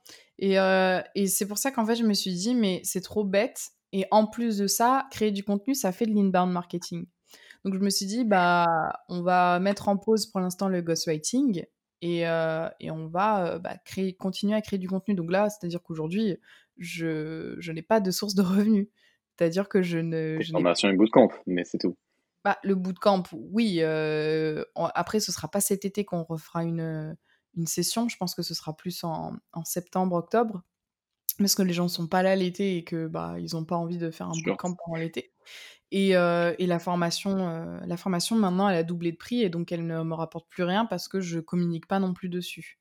C'est, heu, Mmh. c'est encore une fois, c'est stratégique, c'est, heu, question de preuve sociale mais bref, ça c'est, une autre stratégie aussi Mais c'est OK que je la vende plus, tu vois? Genre, je m'y suis faite et c'est OK. Mais c'est vrai que, bah, là, du coup, j'ai plus de plus de revenus, mais à côté, bah, j'ai quand même fait des des super bons mois donc c'est pas grave. Si j'ai pas de revenus, c'était calculé, j'ai de l'argent de côté et c'est OK. Donc ça va. OK. Ouais, ça va. Comment est-ce que du coup, euh, tu as pu t'en rendre compte finalement et comment est-ce que surtout tu as pris la décision de l'annoncer? Et euh, passer à l'action en fait, de même l'annoncer à tes clients directement que tu arrêté avec eux? Comment ça peut se passer? Puisque comme tu le dis, à la base, tes premiers clients, c'est ceux avec qui tu as partagé les moments, c'est potentiellement même parfois devenu des amis. Mmh. Euh, comment ça peut se passer? Bah, en fait, j'ai annoncé que, heu, j'ai annoncé que je voulais arrêter le ghostwriting, mais que enfin, pour l'instant, en tout cas, que ce serait, probablement passager, mais que, j'avais un surplus de enfin, j'avais trop, trop, trop, trop de choses à faire. Que le ghostwriting, ça me prenait énormément d'énergie, que j'arrivais pas à me reposer parce que tous les vendredis, j'avais des livrables, du coup. Tous les Ouais, vendredis, j'avais 20 posts à livrer, Oui, quand donc même. à 3-4 clients différents, donc ça fait beaucoup. Et heu, plus mes posts à moi. Heu, bon bref, c'était, énorme, quoi. Et donc toute la semaine, je la passais à raquer, à raquer, à raquer, enfin à écrire, quoi. Et et du coup, bah, je leur ai annoncé que voilà, pour moi, ce serait, en tout cas, la fin, que si jamais ils avaient besoin d'un autre ghostwriter, heu, dans leur thématique, je pourrais leur trouver parce que, bah, du coup, je je connais les contacts. Oui, à force. Hem, mais voilà, mais du coup, heu, du coup, ça s'est passé comme ça et j'ai eu, j'ai eu des réactions qui étaient archi, gentilles, quoi, en mode: «OK, il y a pas de problème, j'espère que ça va, comment tu te sens?» et tout, donc c'était cool OK. et et ouais, du coup, pour plus me concentrer sur l'inbound marketing, heu, là, pendant l'été, être un peu plus, heu, cool, relâchée et parce que, bah, ça fait, ça fait 5 mois que je travaille comme une dingue et que c'est un peu, bah, fatigant, quoi et qu'il faut savoir, Ouais. relâcher avant que ce soit trop tard. Donc le burn-out. Inbound marketing, est-ce que tu peux le définir pour ceux qui ne connaissent pas forcément, ce que ça veut dire? L'inbound marketing, c'est faire de l'acquisition avec des contenus gratuits sur les réseaux sociaux. Donc ça va être, heu, bah, des vidéos TikTok, des reels sur Instagram, des posts sur LinkedIn, par exemple. Donc voilà, c'est tout ce qui est contenu gratuit que le, mmh, le enfin, qui qui qui produit, qui génère de la visibilité. C'est vraiment le le le haut du tunnel, quoi. C'est la toute, heu, c'est le tout début du du tunnel marketing. OK. Heu, comment est-ce que tu envisages l'avenir maintenant? Bah, moi, j'aimerais bien, hem, j'aimerais bien plus me tourner vers de la formation. OK. Heu, formation ghostwriting et copywriting parce que c'est vraiment 2 sujets qui me passionnent, j'adore et en plus je les maîtrise donc ça c'est cool. Attends, je me vais mettre sur détend pause 2 secondes. Heu, du coup, je sais même plus ce qu'on était. moi non Ouais. plus. Comment est-ce que tu envisages l'avenir maintenant? On va revenir à cette question-là. Je sais pas ce que je couperai, on verra. Heu, bah, l'avenir, c'est déjà j'aimerais bien, hem, plus me pencher sur de la formation parce que je me rends compte que c'est vraiment ce qui m'anime, heu et Mmh. je peux aussi avec la formation aller à la rencontre de mes clients, aller à la rencontre des gens. Donc c'est ce qui est Ouais, bien parce qu'avec le copywriting et le ghostwriting, il y a pas d'intérêt à aller, tu heu, m'étonnes. vers nos clients. Heu, donc ouais, passer un petit peu sur du moitié digital, moitié, heu, moitié, heu, vraie vie quoi, enfin genre aller voir les gens Et bah, faire de la formation en copywriting et ghostwriting parce que c'est vraiment les trucs que je maîtrise et probablement aussi les réseaux sociaux. Parce qu'aujourd'hui c'est, en fait tu peux pas maîtriser tu peux pas maîtriser le copywriting et rien connaître des réseaux sociaux, genre ça fait pas sens du tout. Quand tu mets quand tu rédiges une page de vente, quand tu rédiges un email de vente, quand tu rédiges des posts, enfin genre tu es obligé en fait ça tout va ensemble et et du coup je trouve ça hyper intéressant. Mais heu, ouais je j'ai pas d'objectif de de de chiffre d'affaires parce que je trouve que c'est un peu, heu heu, je sais pas, c'est, heu OK. Moi, je je t'avoue, je si pensais pas je forcément à ça. de mettre des objectifs de CA mais parce que chacun fait comme il veut mais moi je trouve que du coup, bah, si j'atteins pas mes objectifs, je vais être déçue de moi alors que probablement j'aurais quand même fait un bon CA, tu vois? Donc moi je m'en fous, si ça rentre, ça rentre, si ça rentre pas, ça rentre pas en fait. C'est pas je suis pas pressée ni par le temps, ni par l'argent, c'est OK quoi, tu vois? OK. Et du coup, est-ce que tu as quand même des objectifs autres que, heu, monétaires? Heu, bah, du coup, j'ai pas d'objectif monétaire, c'est ça que j'ai en train de dire. oui, non mais tu compris. Heu, d'autres objectifs, hem, moi j'aimerais vraiment, ouais, être reconnu en tant que référence aussi dans le domaine du copywriting et dans probablement aussi un peu plus haut le domaine du juste l'entrepreneuriat au féminin, par exemple.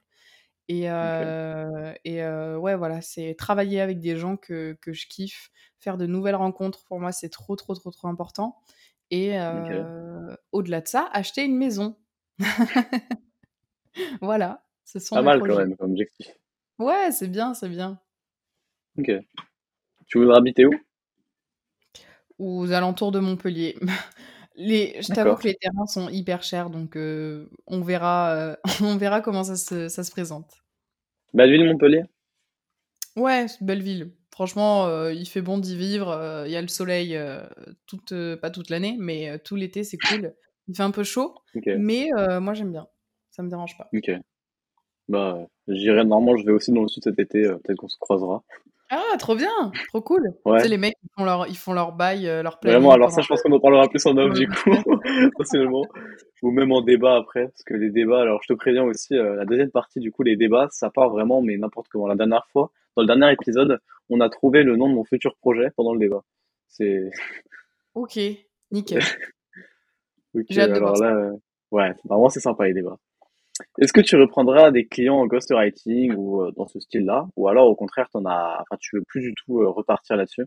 Tu veux rester vraiment que sur la formation, sur ce genre de, de contenu?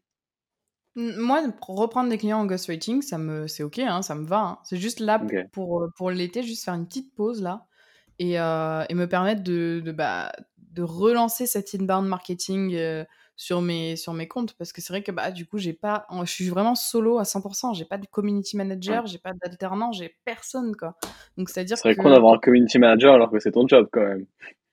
Bah, je suis pas vraiment community manager, mais c'est sûr que bah, je préfère répondre à mes commentaires et mes, et mes messages parce que bah, c'est moi, du coup, les gens veulent parler à Laurine, ils veulent pas parler forcément à quelqu'un d'autre. Après, ça veut pas dire que je délèguerai jamais, mais pour l'instant, euh, c'est pas dans les plans, tu vois. Bah, ça, c'était euh, c'est un des sujets euh, normalement qu'on devrait traiter euh, après en débat. Je te spoil un peu. Ah Comment est-ce que tu vis les réseaux sociaux maintenant, LinkedIn, etc. Est-ce que c'est quelque chose dont tu es dépendante au quotidien, quelque chose qui fait vraiment partie à 100% de ta vie? Ou alors tu t'en détaches un peu et c'est vraiment que niveau professionnel? Bah, C'est difficile parce qu'en fait, mon professionnel, c'est devenu un peu ma vie maintenant. C'est alors c'est un peu triste à dire aussi, mais mon entreprise aujourd'hui, c'est vraiment ce qui m'anime et ce que j'aime plus que tout. Et du coup, j'espère que j'espère que ça enregistre. J'en vois, je vois pas la piste en bas. Oui, oui, oui, ça enregistre. Enfin, moi, j'ai tout normalement. Ok, ça va. T'inquiète pas, je coupe ça. les réseaux sociaux, ça fait partie de, de ma vie. Donc en fait, c'est je le je le dissocie du, du pro que quand c'est le week-end et que je suis chez mes parents, par exemple, et que je profite de ma famille. À ce moment-là, euh, voilà, je n'ouvre pas mon téléphone, je réponds pas aux messages et les gens attendent euh, le lundi ou le mardi que je leur réponde. Mais euh, donc, je sais faire la part des choses, mais au début, je ne savais pas la faire. Donc, j'ai en repas de famille, j'étais sur mon téléphone, je répondais à mes commentaires LinkedIn. Ah ouais? faut savoir que je publiais le, samedi et le dimanche aussi. Donc, c'était aussi pour ça. Tu fais plus du tout? Non, j'ai arrêté parce que ça me prend trop de temps et que le samedi et le dimanche, c'est réservé à, à, ma famille à mon repos. Sinon, euh, je m'en sors pas, quoi. Voilà. Et t'as jamais voulu préparer des postes à l'avance?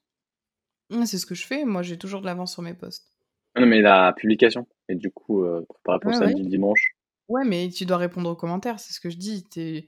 En fait, t'es jamais tranquille. Donc, euh, oui, mais programmer, c'est ce que je fais. Je le fais, je le fais toute la semaine. Ça, c'est pas le problème. Le problème, c'est de répondre aux commentaires. Donc en fait, tu mets, si tu mets une publication et que tu laisses vivre et que tu réponds jamais aux commentaires, encore une fois, on reparle de l'audience, mais les gens vont se lasser en fait de mettre des commentaires chez toi et que tu répondes jamais quoi. Ils vont te mmh. dire bah elle, elle se prend pour une star, vas-y, je, elle est pas intéressante, elle répond jamais, c'est nul, tu vois. Ok. Du coup, alors ça, je poser la question à la fois pour le podcast et pour moi, parce que je pars, enfin en gros, je vais partir plus de deux semaines sans connexion complète et j'ai prévu d'enregistrer justement de préparer des posts Imagine, enfin là, tu dois préparer des posts, tu sais que tu pourras pas du tout être sur la plateforme pendant 2-3 semaines. Est-ce qu'il vaut mieux ne rien faire, ne pas publier pendant 2-3 semaines, ou vaut mieux quand même du coup préparer des posts à l'avance, euh, quitte à ne pas commenter du tout? Ton avis? T'auras pas du tout, du tout de réseau, jamais, genre. Je capterai pas Internet. Je serai globalement, je serai à plus d'un kilomètre des côtes, donc. Euh, compliqué les réseaux? Euh, bah, pour moi, euh, publie pas. Hein. Ok, pas publier du tout? Franchement, hein, franchement, moi, moi, demain, tu publies tous les jours. Je suis fan de ton contenu parce que c'est super ce que tu fais. Je te mets des commentaires, tu me réponds jamais. Je me dis, euh, le mec a la grosse tête ou le mec, il est juste pas cool en fait et ça donne pas envie en fait aux gens de, de, de remettre des commentaires après. Donc tu risques de perdre euh, une partie de ton audience en faisant ça. Ok, bah merci là-dessus, je pense que je vais réfléchir. Je pense, euh, je réfléchissais aussi, tu sais, à mettre par exemple euh, sur mon profil en sous-titre pendant trois semaines, je ne suis euh, indisponible, euh, je pourrais pas répondre, ou même tu sais, faire un post d'annonce. Je sais pas. Là-dessus, il faut réfléchir. Mais c'est intéressant du coup que, de voir ton point de vue. Après, tu, tu peux mettre un ou deux posts dans la semaine, mais bon, ça c'est pareil, tu pourras pas répondre, Ouais, donc c'est dommage. Moi, je trouve que c'est dommage. ok. Merci là-dessus. Euh, est-ce que tu veux donner un conseil à chaque personne qui nous écoute, en particulier, un conseil précis? Non? Si, si. Euh, le conseil, c'est vraiment, euh, si vous attendez d'avoir de la légitimité euh, pour vous lancer dans quelque chose, vous l'aurez jamais, vous vous lancerez jamais. Donc faites les choses au culot, ça marche pas. Au pire, vous prenez un mur et c'est c'est quoi qui peut vous arriver de pire? Là, juste la honte en fait, genre votre ego qui va être heurté parce que vous dites ok, j'ai pas réussi un truc et tout. Au mieux, euh, ça peut générer un maximum, euh, pas forcément monétaire, encore une fois, mais un maximum de, euh, de ressources. Donc, euh, que ce soit de l'audience, que ce soit, euh, je sais pas, des abonnés, euh, des leads, Même des rencontres, des hein. des rencontres, voilà. Ça peut générer un maximum de ça. Donc, toujours se demander qu'est-ce qui peut nous arriver de pire dans la situation si jamais ça foire? Tant que tu as la santé, pour moi, il peut rien t'arriver de grave. Donc, bah, fonce sur tout ce que tu as envie de faire, fonce. Bah, au pire, t'as plus Ok. d'argent, bah, tu trouves un, tu trouves Ouais, un, mais un- un job santé. et Est-ce que tu par enfin, exemple, imaginons, tu vois, euh, ta santé, est-ce que tu parles que de la santé physique ou tu parles aussi du coup de son identité, son intégrité mentale? santé physique et mentale. hein. Ouais. Tant que t'as la santé physique et mentale, pour moi, oui, oui, c'est hyper important la santé mentale aussi. Il n'y a Hmm. pas de, y a pas de débat là-dessus. Je suis complètement d'accord avec toi. Non, mais non, ne dis pas que ça reprend. Bah, merci pour cette euh, réponse. Et où est-ce qu'on peut te contacter ou retrouver tes différents contenus sur euh, toutes les plateformes? Le mieux, c'est LinkedIn parce que c'est là où je mets euh, vraiment euh, tout mon cœur et c'est euh, probablement le réseau qui est le plus qualitatif, donc Laurine Bemer. Ok. Puis j'imagine que tu mettras un petit lien peut-être en, en, description. J'avoue que oui, en description sur je pourrais faire. Je t'avoue que sur Spotify, si, normalement ça devrait se faire. Ok. Bon voilà, Laurine Bemer, la meuf en rouge sur, sur LinkedIn. C'est ça. Merci du coup pour ça. Euh, maintenant, on passe justement à la partie de débat que je t'ai un peu teasé. En gros, le principe, c'est juste, euh, voilà, a- alors moi j'ai deux, trois sujets euh, pour lesquels on va parler. Vraiment, ça va être en full impro. C'est euh, parler euh, de trucs comme ça. Si jamais tu as une idée de sujet que tu veux lancer un moment ou un truc dont tu veux parler, fais-toi plaisir. Le but, c'est vraiment en gros comme une discussion posée où, euh, voilà, ça fuse des idées. Ok. Est-ce que déjà tu as un sujet dont tu veux parler au début ou euh, on part, euh, Je te laisse euh, me surprendre avec tes sujets.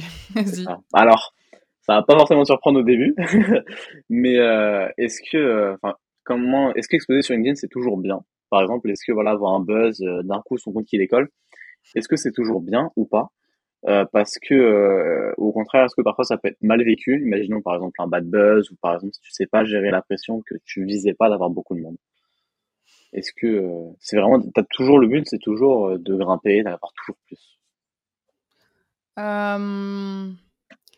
Alors, pour moi, c'est pas mal d'exposer sur LinkedIn si tu fais 40 000 abonnés en, deux mois. c'est pas mal. Le, les seuls, le seul désavantage, enfin les désavantages que ça peut avoir, c'est premièrement, euh, c'est pas forcément des gens qualifiés. C'est pas une audience qualifiée. C'est-à-dire que on préférera avoir 4000 personnes qui nous aiment beaucoup et qui adorent notre contenu et qui, euh, le jour où tu sors un produit ou que tu vends une prestation, qui te l'achètent par exemple, euh, ou le jour où tu as un problème, bah, que ces gens soient là pour toi, pour te soutenir, plutôt que 40 000 personnes qui, le jour où tu as un produit ou que tu as un problème, bah, il n'y a plus personne. Donc ça, déjà, Ouais, c'est la alors première chose. Tu vois, alors je pensais plus en mode, je sais pas si tu vois Flappy Bird l'histoire, en gros le mec à la base il fait juste des petits jeux, il voulait pas du tout, euh, comptait pas avoir ce succès, et au final il a été euh, presque victime de son succès parce que des petits jeux de merde ont explosé, et euh, bah, Flappy Bird a explosé, et derrière, euh, même pour lui c'était compliqué à lire, c'est plus dans ce sens-là, en mode euh, quelqu'un qui va publier, euh, quel que soit d'ailleurs pas forcément sur LinkedIn, mais quel que soit le réseau social, et qui explose. Alors que bah pas forcément, pas forcément il s'y attend quoi. Comment est-ce qu'il Bah, peut, enfin même comment est-ce qu'on peut gérer ce genre de choses d'ailleurs? Franchement, c'est une question hyper difficile. Moi, je l'ai pas vécu, alors je peux pas trop donner de leçons là-dessus. Heu, je pense que quand tu es victime de ton succès, que c'est dans le bon sens, ça va. Quand c'est dans le mauvais sens, en en mode les gens ont compris autre chose que ton message initial parce qu'ils l'ont mal interprété, ça peut faire des dégâts, tu vois, de ouf. Après, heu, complètement. après c'est pas une mauvaise chose de bah, si tu perces malgré toi, heu, en vrai, bah, tant mieux, quoi. Je sais pas je sais pas trop comment répondre à cette question. Ok, non t'inquiète pas. Bon, c'est pas forcément une question, hein, c'est plus un sujet parce que du coup euh, je pose la question. En fait, j'y ai pensé avec justement une vidéo euh, sur Flappy Bird qui retrace cette histoire. Euh, du coup de, de, de son créateur en fait qui au final a fini carrément par supprimer bah t'as bien vu le jeu n'est plus disponible qui a fini par disparaître de la plateforme carrément crois, il a changé de pays parce que les gens avaient réussi à le retrouver et alors qu'à la base ils voulaient pas du tout quoi et c'est un truc de fou OK. c'est ça l'histoire à la base euh, bah tiens justement on en parlait tout à l'heure euh, par rapport à LinkedIn où euh, les gens exposent de plus en plus même leur vie ou quoi même par exemple enfin pour être plus proche etc mais est-ce qu'on n'assiste pas un peu à une Facebookisation de LinkedIn? Bon, complètement voté, hein, cherche pas. Si, on y assiste, mais je trouve que c'est pas une, une mauvaise chose parce que Facebook a de super trucs que LinkedIn n'a pas et LinkedIn est vachement en retard sur son temps. Quand on voit les plateformes comme Instagram et TikTok qui sont en train de, de- d'exploser le game et LinkedIn qui à la ramasse, euh, LinkedIn, le problème c'est que l'UX est très très mauvais, c'est, c'est, c'est c'est nul quoi. Le- la messagerie LinkedIn est nulle aussi. Qu'est-ce Euh, qu'elle est mauvaise, la messagerie LinkedIn. Ouais, C'est ça donne pas envie d'envoyer des messages, quoi. Et en fait, c'est Bah déjà, le problème, c'est ça sur LinkedIn, c'est que, hem, ils sont trop en retard. Donc c'est bien qu'ils se facebookisent et heu, faut penser qu'il y a, heu, il y a quelque temps en arrière, Facebook, c'était le réseau social à la mode que tout le monde avait, quoi. Donc si ça passe aussi comme ça, heu, ça se passe aussi comme ça sur LinkedIn, bah, d'un côté, tant mieux, parce que nous, ça voudrait dire qu'on est, heu, les, heu, un peu les précepteurs du truc, qu'on est les avant-gardistes, du réseau. Donc tant mieux, on sera là avant tout le monde. Mais, d'un autre côté, moi je trouve pas que ce soit mauvais. Franchement, heu, j'aime bien. Ok, ouais, c'est marrant. Mais tiens, d'ailleurs, sur la messagerie. Ah, bah, moi, là-dessus, je t'avoue, en fait, je sais pas. Je suis assez partagé parce que là où LinkedIn, je pense, a un, un truc d'avance par rapport aux autres réseaux sociaux, c'est que tu peux beaucoup plus ouvertement parler de business, parler euh, vraiment de, de gains d'argent. En fait, c'est beaucoup plus ouvert. Il y a moins de tabous là-dessus, surtout ce qui est professionnel et argent. Euh, ce Mmh que j'ai peur, qui en fait, j'ai peur, on, on perde en, en, en qualité. C'est un autre problème d'ailleurs, c'est un, thème aussi, euh, j'ai prévu. C'est en gros avec euh, l'augmentation de la quantité de contenu, qui est aussi lié du coup à la Facebookisation, où en fait on se permet de publier de plus, de plus en plus vite, de plus en plus tôt, et de plus en plus de monde publie, ce qui est génial sur le principe. Euh, au final, j'ai peur en fait qu'on perde en qualité, qu'on perde vraiment en attente, et que euh, ça devienne plus dur en fait pour des créateurs de qualité de percer. Un peu comme sur un YouTube, tu vois, où euh, au début en fait t'avais que ceux qui étaient à fond euh, vu que t'en avais que quelques-uns, mais c'était dur. T'en avais que, que ceux qui étaient à fond, qui ont pu percer, exploser, et au final, c'est des pionniers de YouTube. Et Mmh. au fur et à mesure, et j'ai peur que ce soit la phase qu'on soit en train de vivre en ce moment sur LinkedIn, t'as tout le monde qui a senti le filon et qui est en train d'arriver, et euh, qui commence à publier un peu de tout et n'importe quoi, et euh, qu'on va voir commencer à apparaître euh, presque des influenceurs LinkedIn, euh, genre qui vont partager euh, que le matin, quel bol de céréales ils prennent, euh, ce genre de choses, quoi. Ça peut, heu, ouais, ça peut c'est quelque chose qui on sait pas. En fait, ça dépend des mises à jour qui vont être mises sur ce sur ce, c'est ça. tu vois? Ça dépend, hein. Aujourd'hui, les influenceurs, ils sont plus sur, heu, les réseaux vidéo style, Snapchat, Instagram et TikTok, par exemple. Ils commencent à pousser la vidéo, justement, LinkedIn. Ils commencent à pousser la vidéo, mais le temps qu'on y arrive, ce sera dans franchement, à la vitesse où ils vont, heu, dans 10-15 ans, quoi. Donc heu, bon, on a le temps de le voir venir, je pense. Ça va. On devrait avoir le temps d'en profiter un peu quand même. Ça va, ça va. Mais heu, ouais, ouais, c'est vrai que tu as raison sur ce point-là, je l'avais pas vu, j'avais pas vu les choses comme ça. Bah, c'est un peu, alors j'en parle quasiment avec chaque invité au final, mais c'est comme au niveau des livres, où euh, je sais pas toi quel est ton point de vue des livres? Perso, je trouve ça super intéressant parce que du coup, enfin, c'est vraiment un résumé finalement de quasiment tout ce que c'est l'auteur. Mais le problème, c'est qu'en fait, à force, j'ai l'impression, en tout cas, que de plus en plus de monde euh, s'improvise, enfin en tout cas, il y a de plus en plus de personnes qui écrivent et qui publient des livres, et qu'au final, on assiste à une telle démultiplication de la, la, la, la quantité que pour euh, ne pas faire la même chose, en fait, on rajoute de plus en plus de choses inutiles et ça Mmh. devient de plus en plus dur d'avoir de l'information utile et qu'il y en a de moins en moins en proportion. Et euh, du coup, limite, en fait, c'est génial de publier parce qu'au final, on apporte plus il y a de livres, plus tu as d'informations, plus tu as de qualité. Mais plus tu as de livres, moins tu as d'informations accessibles. Et mm. j'ai très peur de comment, comment évoluer les livres. Déjà, j'ai de plus en plus de mal à lire des livres intéressants, j'ai l'impression. Alors, euh, j'ai peur. Euh, c'est d'ailleurs ce qui est déjà arrivé au niveau du contenu. Hein, tu regardes un. Alors, c'est marrant parce que. attends, je te laisse répondre et puis on en non, parlera Non, non, vas-y, vas-y, continue. C'est hyper intéressant ce que tu dis. Mais euh, bah, du coup, c'était pas sur les livres, mais j'ai par rapport à TikTok où en fait, j'ai l'impression que c'est complètement l'inverse. Où on est parti au contraire de contenu qui n'avait euh, aucun but euh, informatif, aucun but euh, éducatif, enfin, très très peu. Et au final, on, remarque de plus en plus, on a, enfin, t'as de plus en plus de monde qui va chercher va avoir un contenu éducatif ou qui va chercher même à, vraiment apporter de la, valeur, du contenu, apporter même trouver des. Enfin, tu vois, même toi, du coup, avant que tu te fasses bannir, où tu avais réussi à monter un compte, même en 4 jours, gagner 50 000 abonnés sur des sujets comme, je suppose, du copywriting. C'est quelque chose où, au contraire, j'ai l'impression, on, on suit le chemin inverse sur TikTok. Donc euh, là-dessus, je suis très curieux de comment ça va évoluer dans le futur par rapport, euh, enfin le rapport entre livre et euh, contenu ultra court, un contenu mm. qui est ultra dopé, ultra shooté en dopamine. Je suis très curieux de comment ça va évoluer. Moi, moi, pour moi, je suis curieuse aussi de savoir, mais je pense que le chemin, il est déjà tracé. C'est que aujourd'hui, et on revient là-dessus, mais on est dans un monde de mmh. surconsommation et de surinformation et de désinformation surtout.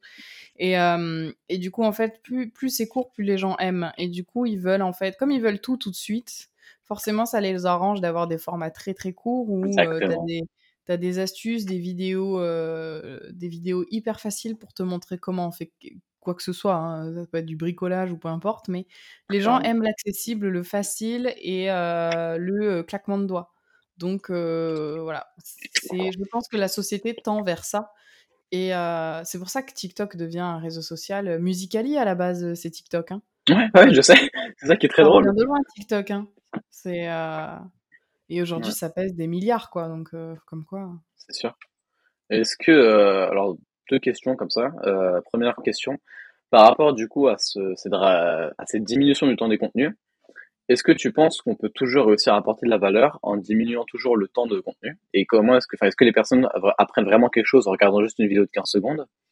Euh, ou pas du tout? Ou alors au contraire, sont en train de perdre cette valeur-là? Et ce qui est lié du coup à la deuxième question, euh, est-ce que tu penses que l'humanité est en pleine régression du coup par rapport à tout ça? Même l'humain, est-ce que l'humain est en train de régresser euh, parce qu'il n'est plus capable d'attendre, parce qu'il n'est plus capable de consommer des contenus longs et de s'informer par lui-même? Euh, Voilà, c'est quoi ton avis là-dessus?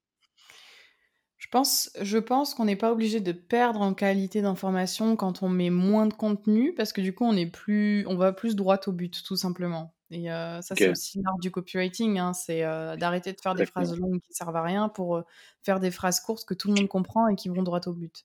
Donc ça, c'est la première chose. Exactement. mais ça, c'est la première chose. Ensuite, la seconde, c'est... Euh, alors, en régression, ça dépend sur quel sujet. Moi, quand je vois la télé-réalité, donc je ne regarde pas ces conneries, mais je vois la télé-réalité, je me dis, on est en régression sur certaines choses parce que bah si ça fonctionne, c'est qu'il y a des gens qui consomment. Et ces gens qui consomment, c'est eux que je blâme, surtout. C'est encore en croissance. Ouais, c'est ça le problème. Donc désolé si vous regardez de la télé-réalité, je trouve ça euh, bon. Si c'est du divertissement, euh, chacun son divertissement. Moi, je me divertis de d'autres façons. Euh, je suis pas en train de dire je suis, je, fais des soirées mondaines et je lis des livres quand je me divertis. Ça m'arrive des fois de, de, scroller sur TikTok pendant une heure, mais c'est vrai qu'il y a d'autres façons de se divertir et c'est dommage en fait de laisser la place à ces gens qui ensuite vendent de, la merde, du dropshipping, qui prennent les gens pour des cons, enfin bref. Non, vraiment. S'ils le, font, c'est que ça marche. Sachez que personne ne bah, travaillera, ne, ne, continuera à faire quelque chose pendant des années si ça marche pas. Les bah, arnaques au CPF, c'est pareil. Euh, il doit y en avoir beaucoup, hein, statistiquement, des personnes qui nous écoutent et qui doivent regarder euh, du coup la réalité ne euh, me tapez pas, s'il vous plaît, c'est elle. allez, moi, moi, c'est complètement assumé. Et, euh, et euh, après, je suis d'accord avec elle, mais ça, c'est. chacun fait ce qu'il veut. C'est pas parce que vous regardez la télé-réalité qu'on peut pas bien s'entendre. Ça vous inquiétez pas. Bien sûr, bien sûr. Mais toi d'ailleurs, justement, c'est quoi ton, c'est comment est-ce que tu te divertis? Est-ce que tu en parles, mais finalement, est-ce que c'est vraiment mieux hein? Bah moi je me divertis, ça dépend. divertir par exemple, au lieu de regarder la télé-réalité, je vais regarder des. Alors j'ai un problème avec ça. soit je regarde des séries sur Netflix, soit je, en général, c'est des documentaires. Donc ça va être euh, la, la, sagesse de la pieuvre, l'argent en bref, euh, comment fonctionne le corps. C'est vachement cliché quand même.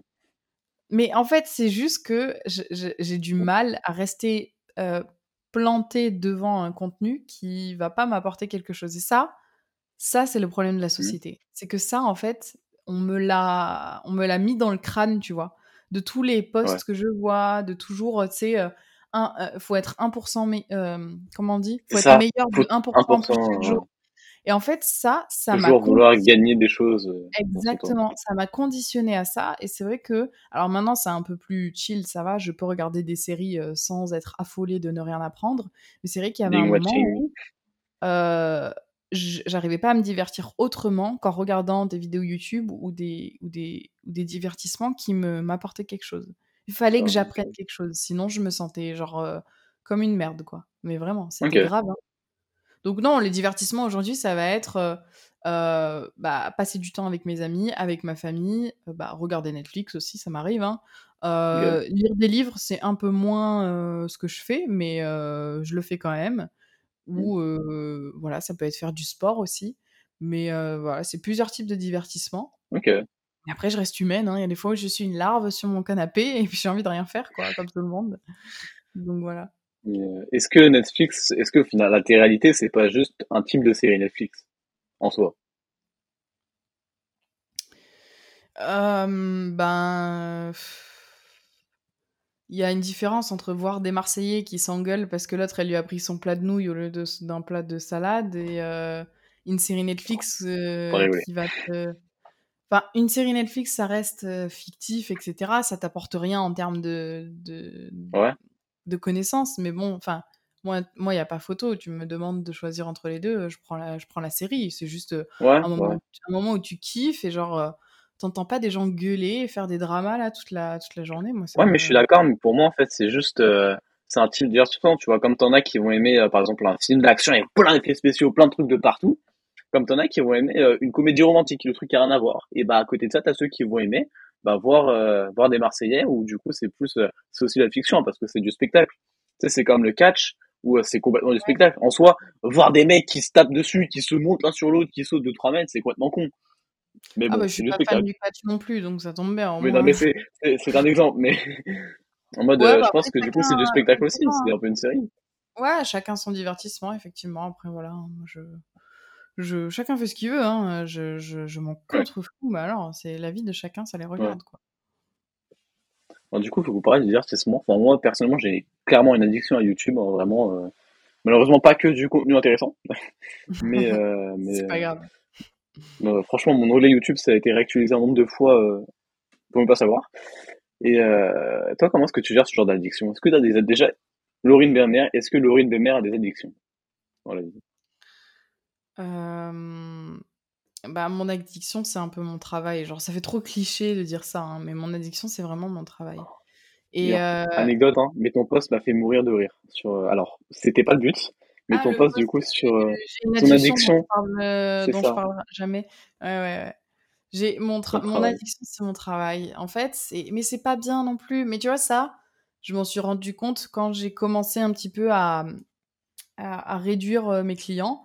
Bah, je m'en suis rendu Ouais. compte à ce moment-là, en mode, «OK, là, genre c'est bien de de taffer et tout, mais genre, tu sais, tu as pas besoin c'est pas une guerre d'ego, c'est pas une guerre de qui a la plus grosse, quoi. Genre, repose-toi si tu as envie de te reposer et et fais ce que tu as à faire», tu vois? Genre, je kiffe mon travail, mais des fois, c'est Mmh. c'est fatigant et j'arrive pas à m'arrêter. Ça, c'est le problème. C'est qu'en fait, je kiffe tellement ce que je fais que je pourrais continuer jusqu'à, heu, 00:00-02:00 du mat. Mais en fait, le problème, c'est que, enfin, c'est Mmh. pas pas pas jouable, quoi et heu, bah, cette comme ça, addiction-là, je je la par je rapport à ça. Dis-moi? Est-ce que c'est pas enfin, peut-être rien à voir, mais est-ce que c'est pas aussi, potentiellement une peur de l'ennui ou une peur du vide, du coup? Ouais, une peur de l'ennui. Je supporte pas m'ennuyer. OK. Bah, du coup, désolé de t'avoir interrompu, hein, mais Non, non, non. Non, non, ouais, je pense que mais je pense qu'on est on est quand on quand, heu, tu rentres dans l'entrepreneuriat et que tu as 1 heure où tu fais rien, c'est bizarre, tu vois? Enfin, ça te fait bizarre, en fait, parce que tu es pas habitué à ce à ce train de vie-là d'avoir 1 heure de ton temps où tu fais rien, en pleine journée. Mmh. Genre, c'est dans l'entrepreneuriat, heu, il y a plein de gens qui te diront: «Ça existe pas», mais ceux pour qui ça existe, c'est juste ceux qui qui savent bien gérer, en fait, leur, heu, leur temps et quand ils sont en deep work pendant 4 heures, ils te font, heu, ils te font l'équivalent de 15 heures de taf en 4 heures, tu vois. Et c'est eux les plus intelligents, en vrai, à faire ça. Clairement. Mais, euh, mais euh, ouais, je pense que c'est surtout la peur de l'ennui, en vrai. Bah surtout, toi, dans ton domaine, du coup, au niveau de la créativité, euh, l'ennui, les périodes d'ennui, comme ça, les périodes de vide, c'est tellement ouf pour la créativité. Enfin, je sais pas toi, mais je sais que moi, par exemple, euh, ouais, 4, non, en fait, 100% de mes, de mes idées, 100% de mes projets, ça vient des soirs quand j'arrive pas à m'endormir parce que euh, j'ai le vide. Et là, bah attends, par exemple, euh, rien qu'avant-hier, je crois que j'ai eu, j'ai eu quatre idées de projets, bah, dont l'expérience, euh, enfin du coup, avant-hier, j'ai eu quatre idées de projets, dont l'expérience que j'ai lancée hier soir. Alors, euh, bon, c'est en différé, en moment en différé, mais euh, et rien que ça, en fait, euh, je sais pas toi, mais du coup, en fait, t'as zéro moment d'ennui dans ta vie. Du coup, zéro moment de vide euh, où tu peux juste laisser l'esprit faire de la merde, comme, de- comme il adore le faire, en. Bah, mes moments d'ennui, je les ai le soir, quoi, en général. Le soir, quand j'ai fini ma journée de travail, euh, ça dépend. hein. Des fois, c'est 18h où j'ai fini, des fois, c'est 16h, des fois, c'est 23h. Ouais, Ça dépend vraiment, en fait, de, de mon humeur. C'est pas bien non plus hein, de faire ça, mais mon moment d'ennui, c'est vraiment le soir, quoi. Et, euh, et le matin, un petit peu aussi, je traîne des pieds en ce moment. C'est un peu compliqué. Mais, euh, mais sinon, ouais, mes moments d'ennui, c'est plus ce soir. Même entre midi et deux, franchement, je mange devant mon ordi et des fois, j'oublie, quoi, parce que je suis Ouais, tellement happée par le truc que, franchement, une fois sur, euh, une fois sur deux, je, je zappe que je dois bouffer, quoi. C'est terrible. c'est terrible de ouf. Non, mais je vois, mais c'est, et du coup, t'arrives quand même à ne pas être happé parce que je sais que, enfin, moi, d'ailleurs, beaucoup de monde, hein, c'est un, un fait de société. Dès qu'on a moins de moments de vide, le moindre moment d'ennui, on est happé par les réseaux sociaux, par euh, cette addiction à la dopamine, hein, clairement, qui a été conditionnée chez nous. T'arrives à sortir de ça, du coup, quand t'as fini ta journée de taf? Non, j'arrive pas. Non, d'accord. Non, Mais du coup, impossible. t'arrives quand même à avoir des moments d'ennui et de vide.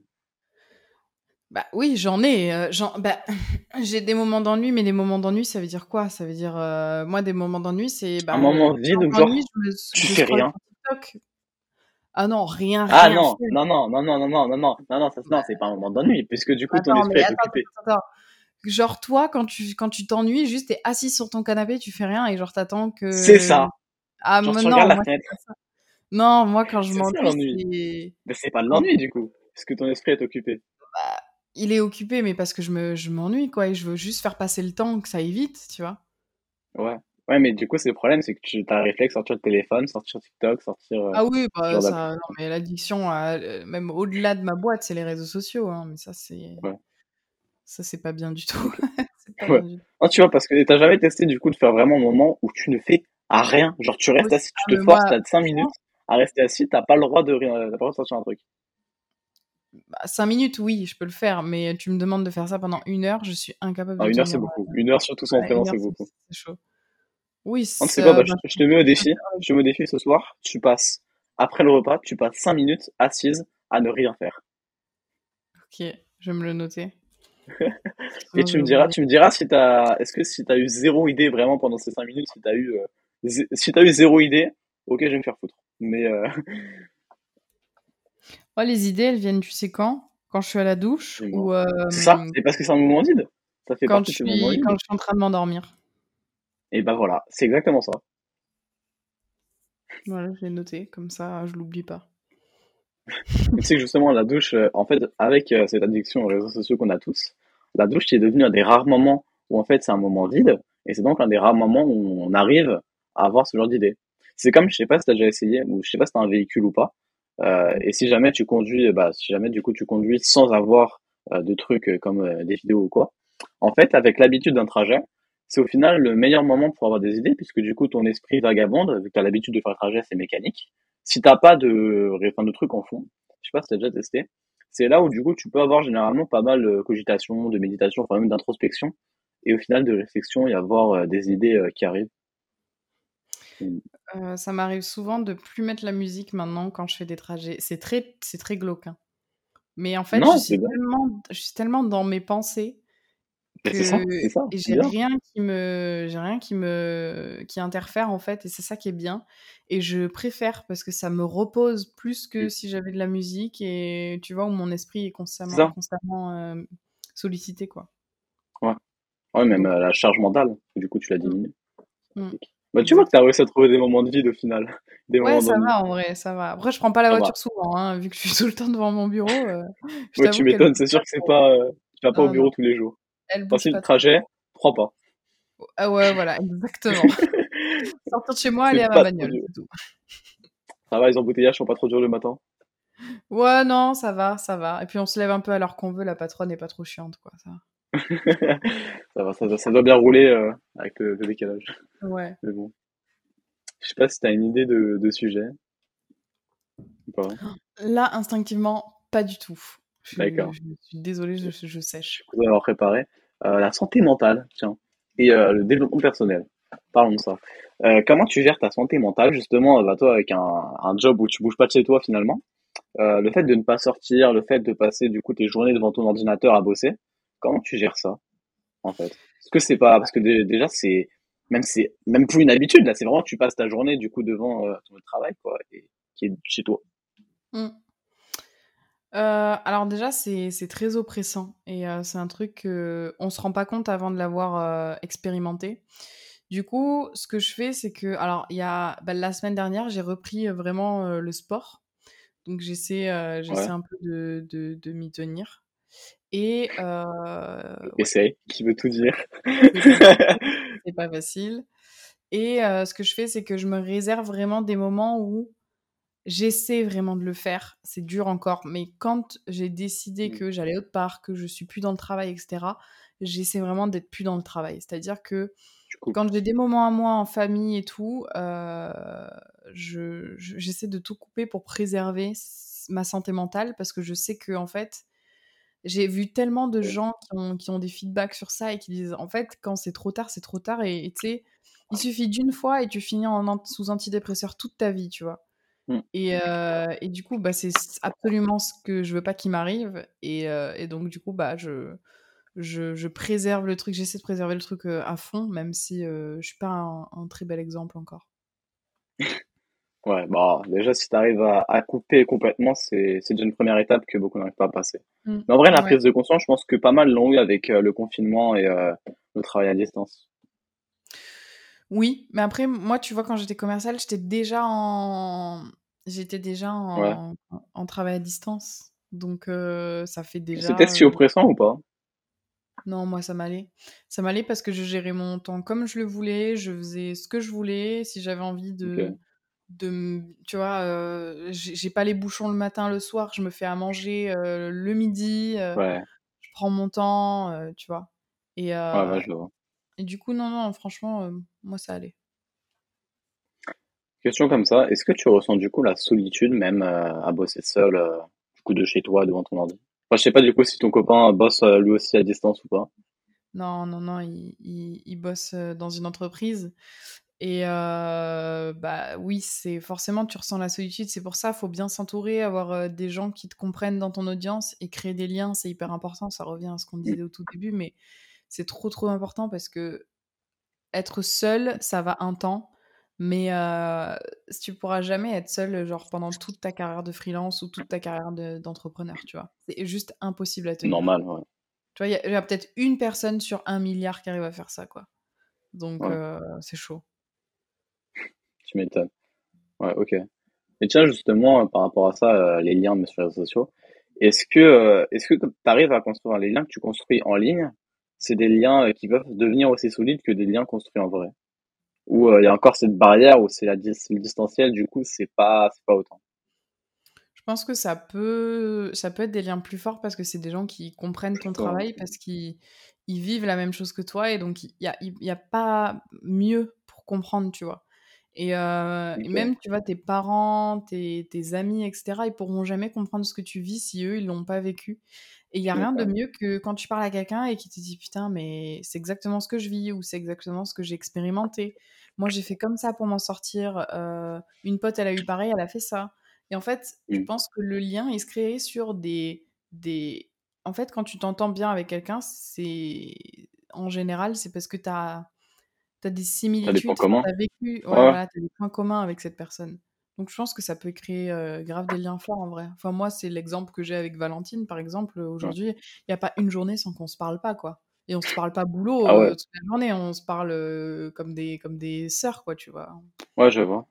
Non, je vois, bah, c'est Manon Tournant aussi que j'ai eu, j'ai eu dans, le, dans le podcast, alors j'ai enregistré lundi, et ça s'est passé trop bien. Au final, là, on parlait de son voyage en Croatie, truc qui n'a aucun rapport.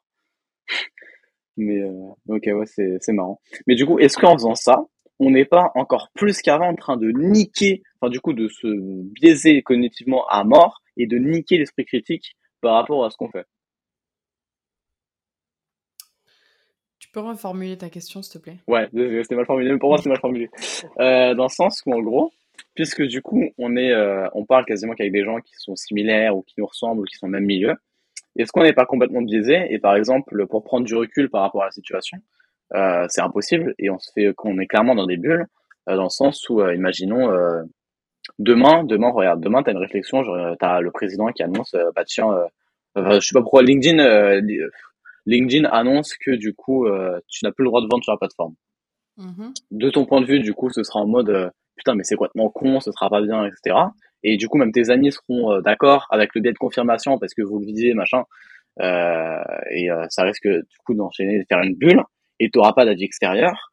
Alors que par exemple, si tu as des amis complètement différents qui n'ont rien à voir, qui est un mec lambda qui est juste sur LinkedIn pour regarder de temps en temps du contenu et qui se fait spammer de mecs qui veulent lui vendre son, ses offres, etc., et bah lui, il pourra apporter un point de vue complètement différent. Alors, c'est pas forcément le meilleur exemple, mais t'as compris ce que je voulais dire. Et euh, est-ce qu'on se fait pas niquer notre esprit critique à, à créer ces bulles-là, justement?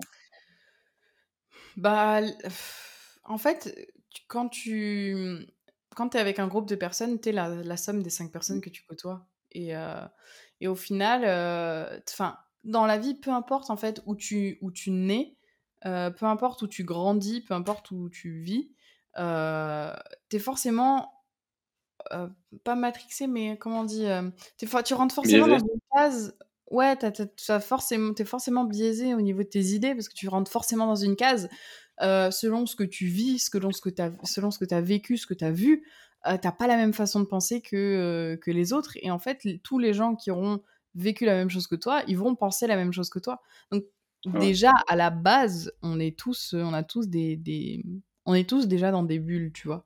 Après, c'est toi qui choisis de mettre un peu dans la bulle où tu veux, je pense. Ok, c'est intéressant. Ouais, non, parce que du coup, tu sais, sur les réseaux sociaux, ça la renforce. Alors, j'ai une très mauvaise idée de débat à ce moment-là par rapport à la politique, mais pas bonne idée, en tout cas, pas enregistrée. mais euh... Pas de politique. pas de politique, pas, pas d'enregistrement. euh, et euh, je me demandais du coup, déjà que, je sais pas, par exemple, je sais pas si c'était sur Twitter ou pas, mais... Euh... Je suis pour la veille, mais euh, je fais pas de contenu dessus. Ouais, perso, je suis content de pas être dessus parce que quand je vois à quel point, c'est encore plus biaisé que des plateformes comme LinkedIn ou Instagram ou ce genre de choses. Donc là, vraiment, les bulles qui se forment, c'est à une autre échelle. Et en fait, j'ai peur, justement, dans le futur, euh, qu'on puisse vraiment ne pas forcément euh, changer, par exemple, d'avis, changer d'avis, changer de trucs, parce qu'imaginons même euh, quand tu vois la facilité de lynchage ou de critique sur les réseaux sociaux, imagine, genre, t'es dans une bulle depuis deux ans, puis euh, pour X raisons, enfin, tu, tu, tu fais l'introspection, tu poses des questions, tu te rends compte que ton avis il a changé, mais comment tu fais?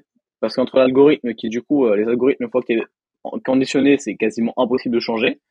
Euh, mais en plus, du coup, imaginons si tu essayes de, changer, même de partager ce que tu penses à nouveau pour changer de point de vue, tu risques de te faire complètement lyncher, de complètement démarrer par ton groupe. Tu risques d'avoir même une remise en question de ton identité, qui est euh, l'un des, enfin d'ailleurs le, point mental le plus important euh, pour sa santé mentale. Donc, euh, est-ce qu'on, est-ce qu'on vraiment, est-ce que c'est pas la fin finalement de, de jugement et de, de du libre arbitre de penser? Eh ben, c'est une très bonne question. Euh, franchement, je ne saurais pas te répondre du tout à cette question. Elle est très complexe, elle est très complète. Ouais. Euh, en philosophie, là. Une, ouais, on est, on est limite en philo. J'ai eu 9 en philo, donc je n'étais pas la meilleure. est-ce que, après, est-ce que la philo à l'école est-elle vraiment représentative de ce qu'est Ah non, j'ai eu mon bac sans ça, donc on s'en bat les couilles. on s'en fout. Ouais, non, franchement, je, je, suis incapable de te répondre. Ça va au-delà de mes compétences. Tu vois, là, par contre. Euh Pas de souci. Je poserai peut-être la question à, à Jean-Charles Curdali, euh, qui devrait bientôt passer. Ok. J'ai hâte de voir sa réponse. Du coup, je sais pas si tu vois qui c'est ou pas, euh, ou pas du tout. Jean-Charles, non. Pas du tout, ça me dit rien. Jean-Charles en gros, c'est un philopreneur. Donc, euh, bah, il a fait de la philosophie sa vie. Donc, Ok. plein de philo, ça peut être intéressant. Ouais, ouais, ça va être sympa. Euh, je sais pas si du coup, tu as un sujet dont tu veux parler, mais euh, quelque chose. Non. Du coup, est-ce que, une question que je me suis posée, notamment, alors, pas de critique visée au coin, hein, mais est-ce qu'on commence pas à être surchargé, notamment sur LinkedIn, tu sais, de tout ce qui est bootcamp, de tout, tout ce genre de programme d'accompagnement? Est-ce que à force de trop en faire, finalement, on finit pas par euh, tomber dans une sorte de boucle où, en, en gros, tout le monde fait son bootcamp et tout le monde fait le bootcamp de tout le monde et c'est une boucle qui commence à se créer? J'ai envie de te dire, l'information que tu vends en formation, elle est trouvable à peu près partout sur Internet. Sauf, c'est vrai, pour le bootcamp ghostwriting, par exemple, tu vas taper euh, prix copywriting ou prix, ghostwriting, c'est vrai que tu trouves pas, par exemple. Après, les autres, encore. ouais, c'est trop petit. Les autres euh, sujets, je sais pas, mais la majorité des, des trucs, c'est sur Internet ou alors c'est euh, en faisant l'expérience toi-même. Donc concrètement, il y a des façons d'avoir l'information gratuite. Sauf que ça prend du Mm. temps. Et qui dit temps dit argent. En général, t'as pas 3-4 mois à essayer euh, de tester une stratégie. Si ça marche pas, en plus, voilà. Alors que là, bah, quand t'as le bootcamp, t'as une formation clé en main. J'ai envie de dire, euh, ça dépend vraiment comment tu vends le truc. Moi, je, je- je- je- je- quand j'achète une formation, je sais très bien que tout est disponible en gratuit sur Internet. Ce que j'achète, c'est la rapidité, c'est la solution clé en main, c'est la facilité. Euh, je m'enlève une charge mentale de faire toutes les recherches parce que j'ai pas envie de les faire. Et euh, surtout, bah, je m'adresse à quelqu'un qui sait de quoi il parle. Apparemment, enfin, quand tu, Ouais. quand tu achètes une formation, en général, c'est ça. Donc, les gens le savent que là, le- enfin, en tout cas, s'ils le savent pas, en écoutant ça, ils le sauront, mais tout est trouvable pratiquement gratuitement sur Internet. Maintenant, euh, le seul truc, c'est que là, tu dis oui pour les bootcamps, etc. Les formations, ça fait des années, ça fait des Bah, justement, en fait, je pense que tu avais pas forcément super bien compris la question là-dessus, qui était pas, pas forcément bien formulée. C'était plus en mode, est-ce que euh, on commence pas, enfin, est-ce qu'on risque pas d'arriver dans un moment où en fait, comme euh, les bootcamps, comme euh, un moment, tu as eu du coup par rapport au dropshipping et par rapport à ce genre de choses, des coachs, de coachs, de coachs et de coachs, etc. à l'infini. Est-ce qu'on risque pas d'arriver, est-ce que c'est pas le danger des bootcamps et de tout en ce moment ce qui se passe du coup sur LinkedIn à ce propos-là? Est-ce que C'est le pas le danger de ce qui risque d'arriver? c'est le danger de tout sur Internet. C'est facile de, Ouais. de- d'enseigner à enseigner pour dire voilà, euh, sois coach, enfin être coach pour dire sois coach pour gagner euh, des dizaines de milliers d'euros. C'est trop facile, tu vois, de faire Mm. ça. Donc il y en aura partout, il y en aura tout le temps et malheureusement on pourra rien faire contre. La seule chose qui va nous distinguer de ces gens-là, ça va être notre personal branding et la création de liens euh, avec notre communauté. C'est tout. Enfin, genre, euh, voilà, tu peux pas faire autrement. Donc, oui, oui, je suis complètement d'accord avec toi. Ça, ça peut tendre vers ça. Maintenant, c'est à nous aussi de, bah, de, de, pré- de faire de la prévention sur, sur ces sujets-là. Et de pas tomber dedans. De pas tomber dans, dans de l'argent facile finalement, mais qui dénaturerait complètement euh, là-dessus. Mm. Autre euh, question là-dessus, euh, je me demandais parce que tu sais du coup sur LinkedIn on parle beaucoup plus, même avec le confinement ça a beaucoup aidé ou ce genre de choses, euh, de solopreneurs, de freelance, d'infopreneurs. Est-ce que c'est, est-ce qu'on est en fait juste dans une transition majeure au niveau du travail où si les modèles sont en train de changer, ou par exemple c'est la fin du capitalisme, ou ou au contraire c'est un risque et qu'en fait à force d'avoir autant de freelance, autant de alors c'est une question du coup qui vient d'arriver, mais est-ce qu'à force d'avoir autant de choses en B2B, qu'est-ce qui va rester en B2C euh, là-dessus, c'est des questions que je me pose euh, à ce propos-là. Je sais pas si toi du coup tu les as déjà posées, t'as déjà des idées là-dessus ou pas du tout? Euh, je t'avoue, ça fait large. 1h45. Là, je commence à Oui, fatiguer. Je, je suis incapable de te répondre. C'est pareil, je vais te dire, je suis pas capable de te répondre. Je suis désolée. Ok, t'inquiète pas. Tu me dire si tu veux, si t'es fatigué, euh, on peut bien te couper. Bah, ça dépend. euh, il te reste, euh, il te reste combien de questions? Là, c'est plus des sujets en général, mais euh, Ok. attends, du coup, j'ai juste une question que je viens de percuter qui est là et qui est écrite à la fin du document, je ne sais pas pourquoi, et pas au début. Euh, c'est, euh, ce sera la dernière question, du coup, vu que t'as l'air des fois commencer à fatiguer. Ouais, je suis KO, je t'avoue. Ouais. En termes de ghostwriting, du coup, comment est-ce que tu gères tes clients? Est-ce que euh, tu fais juste de l'écriture pour eux, du coup, juste de l'écriture de contenu et de posts, ou alors tu vas carrément commenter pour eux, réagir à d'autres posts, etc. En gros, est-ce que tu t'occupes de tout ce qu'ils font sur LinkedIn ou juste de la partie création de contenu? Moi, je fais que les posts, tout simplement parce que j'ai déjà très peu de temps pour m'occuper de mes commentaires et de mes messages. Donc, euh, le faire aux autres, ce serait trop compliqué, ça me prendrait trop de temps.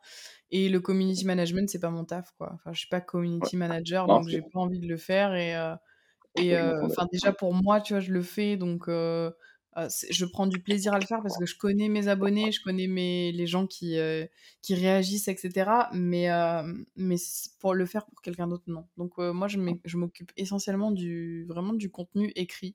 C'est tout. Bah, merci de ta réponse. Écoute, je pense qu'on va s'arrêter là. Du coup, vu que tu as l'air de, de, commencer à bien fatiguer. Ouais. Bah, merci à toi, du coup, d'être passé dans l'épisode. Et euh, j'espère que du coup cet épisode euh, vous aura appris sur le métier de ghostwriter et de copywriter. Vous en saurez un peu plus sur la vie euh, de Laurine après l'écoute. Merci rare courageux d'avoir été jusque là aussi, hein, parce que 1h45 l'épisode est un peu long, plus long que d'habitude. Et n'hésitez pas à me dire encore une fois quelle partie vous avez préférée, si le débat vous plaît toujours autant ou pas. Et sur ce, je vous souhaite du coup une bonne soirée et à la semaine prochaine.